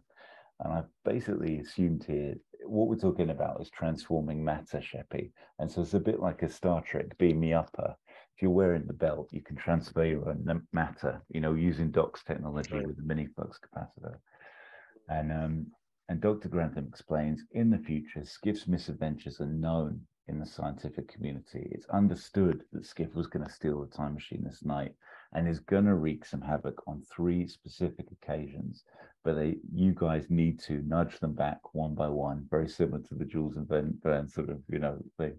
Um, anyway, so first, Skiff is currently bumped into the old west on the setting, similar to to Future One, how like Doc's already keyed in a setting, you know, to the machine.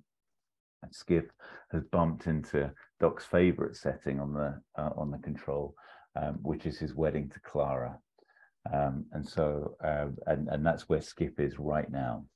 And so, um, basically, Dr. Grantham is kind of like their spirit guide through this now, Sheppy. I'm not 100% sure about him as a character. Uh, but we'll, we'll, we'll, we'll leave it there for a sec. Anyway, the, um, so I haven't really fleshed these bits out too much. So the idea is though that Doc and Jess travel back to um, let's just say 1886 for sake of argument. That's when they got married. Um, mm. And then mm. we have a little 20 minute adventure here. I've got full CGI de aging on Lloyd, um, Steenburgen, mm. and Thomas F. Wilson which sees Nice. And Jess thwart Skiff from thwarting his wedding. Um, Skiff and Crony still manage to take Mad Dog's gun and head off. Mm. Grantham, at the end of this little adventure, um, finds Jess and Dog, Doc in the saloon and doesn't seem super phased by Skiff stealing the gun, but um, is happy that the wedding has not been thwarted and gives um, Jess and Doc the coordinates to their next adventure, the second adventure, which is going to be traveling back to dinosaur times. Um, again, with Skip and the crony there already, they their objective for Doc and Jess is to put back a displaced dinosaur egg. Um, but and there's a brief prehistoric, highly tense sleeping dinosaur type adventure where you know they nearly managed to do it without waking up the dinosaur, but the dinosaur wakes up. Skiff's crony is eaten, so he definitely needs to someone. Um, and uh, and then basically a traumatized Skip legs it when the crony's eaten, and back to the DeLorean, and then plugs in a date for the future. Um, and Grantham, the Dr. Grantham finds Doc and Jess again at the end of this dinosaur misadventure to congratulate them on the egg. Um, and Jess is getting a bit disgruntled, like, don't understand why we had to mend the lines and couldn't have just gone back and prevented Skiff from picking up the machine. Grantham's like, no, Skiff stealing this DeLorean is a very necessary loop.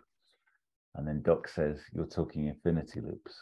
And Grantham says, Yes, Dr. Brown, your work in this area is extraordinary. It's paved the way for huge discoveries and advances. And Doc says, But I'm barely halfway through the theory, halfway through the book. And Grantham says, Let me show you both something. All three of them set a course on their belts to 2065. Um, the three arrive at the Clock Tower Town Hall uh, of Hill Valley and they observe Doc Brown enter the town hall to retrieve his laptop. The security guard clears him and then says, Excuse me to take his call. As Doc Brown, you know, the former lead goes off to get his laptop, the hologram on the phone of the security guard pops up from his wrist and reveals Jess and a couple of kids on the video call. And this security guard is Lucas, the guy who um, patched her up at the bank and someone she obviously met, fell in love with, and had kids with in the future. And so, what then uh, materializes from Grantham is the final mission is not to stop Skiff from killing your grandfather. It's simply to retrieve the machine after Skiff has been arrested. Marty dying in this way is part of the natural course of the loop that Skiff has created. And um, Grantham sets them for 2035. We have a bit of an emotional climax as Doc and Jess tail Skiff, tailing Marty and the slightly younger Jess and they have to let it be. And we see Marty die again in real time. Um, and then, of course, we get the line which sort of adds extra a little bit of pathos again. You know, Jen and I set this up because a baby to help you make start, but this is just money. Time is the most valuable thing you'll ever spend. Um, they take the DeLorean back. I haven't really gone off on one here about what that looks like, but while Skip is in the bank, um, we have a slightly somber mood then with Jess, with Doc. Like, you know, now, now what do we do? I mean, there's two of me here. And Doc's just like, you just need to lie low until the funeral, until you can catch up with yourself. And Grantham appears one last time here. And I've got it like he's very much in danger of being like a character from the castle. The castle, sorry, do you remember Castle with um oh man, oh god, another world. Yes, exactly. Fillion. And, um, and every time, like the police would be hanging around, and they'd all finish each other's sentences. Like, you know, they'd walk in the room, you know, and just finish a sentence. It'd be like, you know, she was clearly murdered, and then like, you know, Fillion would walk in and be like, with her coffee mug and the thing, all that would be so silly that they'd know what they were talking about before they walked in. But anyway, it doesn't matter. Grantham is that character a bit here, but anyway, he appears one last time, and then he says, you know, although it could have gone wrong for you, I was always confident you two would make it. But really, I wanted you both to see the damage that could be done with tearing some of these loops, um, and and hope you have the stomach for what needs to come next. And Doc just says, Benjamin, if you're talking about Marty in the cafe, 1955, that was just a theory like that. And he goes, I'm afraid, Emmett, I am talking about the cafe. Marty should never have entered it. It broke the loop. And so you, I've said this to you before, Shep, you have a many beers, but you know I have a, a theory on Back to the Future. One Well, this is it because I I was going to mention it at the beginning and I forgot, and I'm glad I forgot because this is going in deep. So I'm loving it. Please continue with it. So for the listener, Well, I just think that Back to the Future One exists as it is a representation of an infinity loop, and the idea being that um, Marty has to always take the tech back for Doc to finish the experiment. Basically, is it? And so he's always gone back. It's just time isn't necessarily as linear as we think. There's never been a, a 1955 without Marty in it he's always there even before he's been born. So, um, but the idea is that every time Marty normally does it, he just comes along, arrives in 55, effectively finds Doc and gives him the DeLorean, and they still do all the lightning and the clock tower, and that happens, but he never meets his dad in the cafe. And the one we see is the plot of 1985, where he meets his dad in the cafe and things start to wobble. And, um, and he, he nearly prevents his own birth in the future um, and that's what starts to create the shake effectively of the whole thing. And um, and so this then is that Marty created an alternative 1985 after he met his parents. And look I love Back to the Future. I love it. We've talked about that already. But there is there I think there's a possible argument here where the end has got that slight sort of beauty and the beast vibe in a way which is that well, you know, beauty only when she gets the beast, like he turns into a hottie. Do you know what I mean? Some handsome devil. Like, you know, he's not mm. the beast that she fell in love with. And then like, you know, Marty's parents, like, he has to he has to hit someone to become a better man and then like you know yeah. become more confident all this sort of stuff and then the, the, the, sort of they're playing tennis or whatever it is when they come back you know it's like oh, yeah. oh, it's all a bit cheesy and it feels it could be interpreted as a fever dream to put a Sheppy horrible yeah. you lynched it. Like you know so I think like and his parents aren't who he knows as his parents so they might be better people but they're not his parents they're like they're strangers. They're, they're exactly. not playing tennis and having sex touching each other's bums eating strawberries. Um, so yeah totally. And I, I I have got a slight problem with that so I feel like, although I'm just totally undoing a lot of the magic and love that we created, but what this does do is it means it's not such a bleak ending. Um, with Marty, particularly with what I've done here. So the idea here being Marty created an alternative 1985 um, after he bumped into his parents, and that 1985 needs to be reset. And then, you know, um, Doc says, but if we do that, it's a billion to one chance that Jess will be born. And then Jess was sort of uber steel just says if it's meant to be it's meant to be. And if it can bring back my if it's got a chance of bringing back my grandfather we've got to do it. And then of course we get them into um, the delorean they've now stolen. And we get a big barrel roll bum bum bum and then they do like a you know into the into the mm-hmm. uh, where are they now? Into the past.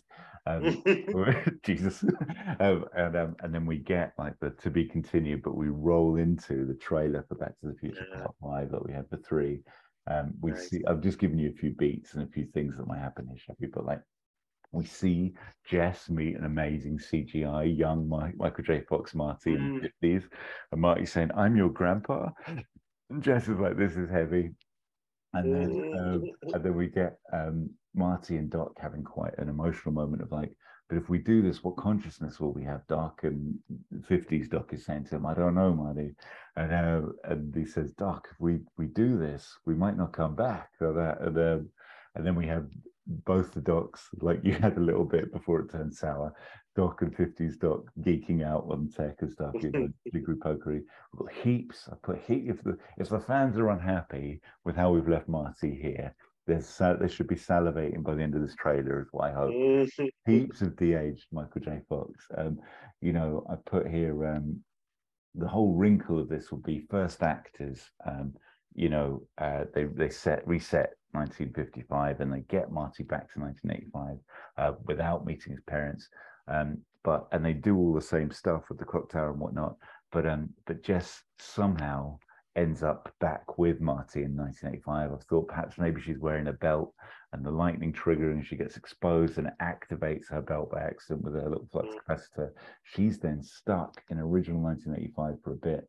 Um, but that then helps her sort of just nudge things and people become a bit cooler in their original 85ness. Do you know what I mean? So that yeah. ah, ah, ah, George with too much slick in his hair, like, you know, he gets a little bit cooler and she just nudges it. She helps and she helps Marty with his band or whatever. Maybe our man doesn't leave, you know, whatever. And then becomes Roderick.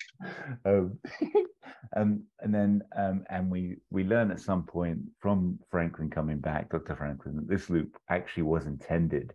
Her going in and and being stuck was intended, but she has to get out by a certain time. So they've got a clock ticking, um, and they assume they'll be able to use Doc's lab in 1985 somehow to, to conjure it up. But the Libyans take an uber revenge strike and blow it up or something. Um, and we have tension, tension. But she manages to get the DeLorean and the plutonium somehow. I haven't really fleshed it out. Goes into the future. Um, and and at the point that she goes into the future, she doesn't know if she'll exist. We don't know if she'll exist, but she does. And better than that, grandfather Marty is alive again in this future. Um, and um, and I, I, I haven't really fleshed this up, but um, the other one, like this one, is just one of countless infinity loops, and I put them like polyps on the skin of time. Mm, nice, very nice. over time. And then we have um, a little, so that's happened, and it's all nice and happy. And then we have our coda, um, which is then Steenburgen back in the train from Back to the Future 4, cooking dinner, assuming, you know, um, the doc has left, but then hasn't returned instantaneously, and um, and then leaves to to check again whether DeLorean's returned yet, and it hasn't. And another little Steenburgen lip wobble, and then um, I'm just put. I haven't really fleshed this out either, but I see there's a bit of humour to be had in this scene where Steenburgen's front, you know, foreground having a lip wobble, and then Doc does a bit of an Indy after the tank in Last Crusade and kind of walks into the room wearing his belt, you know, and like starts eating some of the, the dinner with the kids and like wondering what's upset Steenburgen before they re- reunite, you know. So just a little Yeah, cheeky little Nice, And um, yeah, and then that that will be basically the end Back to the lovely. Oh, joyous! I'm so glad that Marty didn't stay dead. Um, Yeah, me too. and did- yeah, that's that's great. Oh, yeah, lovely. Oh, I love it. I love them both. Uh, ag- again, I can't wait. Can't wait for the re-listen. Um, good stuff.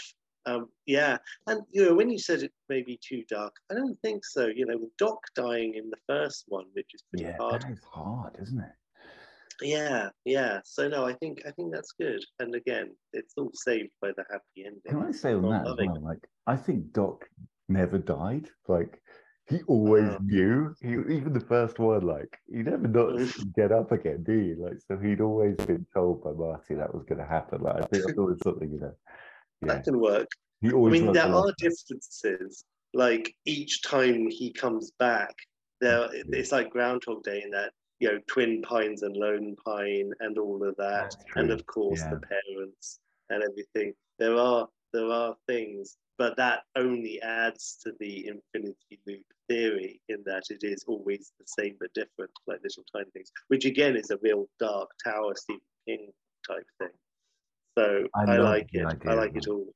I can't. I really got into it when the world was falling apart for Marty, and like the isolation of that, and you can't call anyone. It's Mm. absolutely crippling. That there's nothing you can do. Yeah.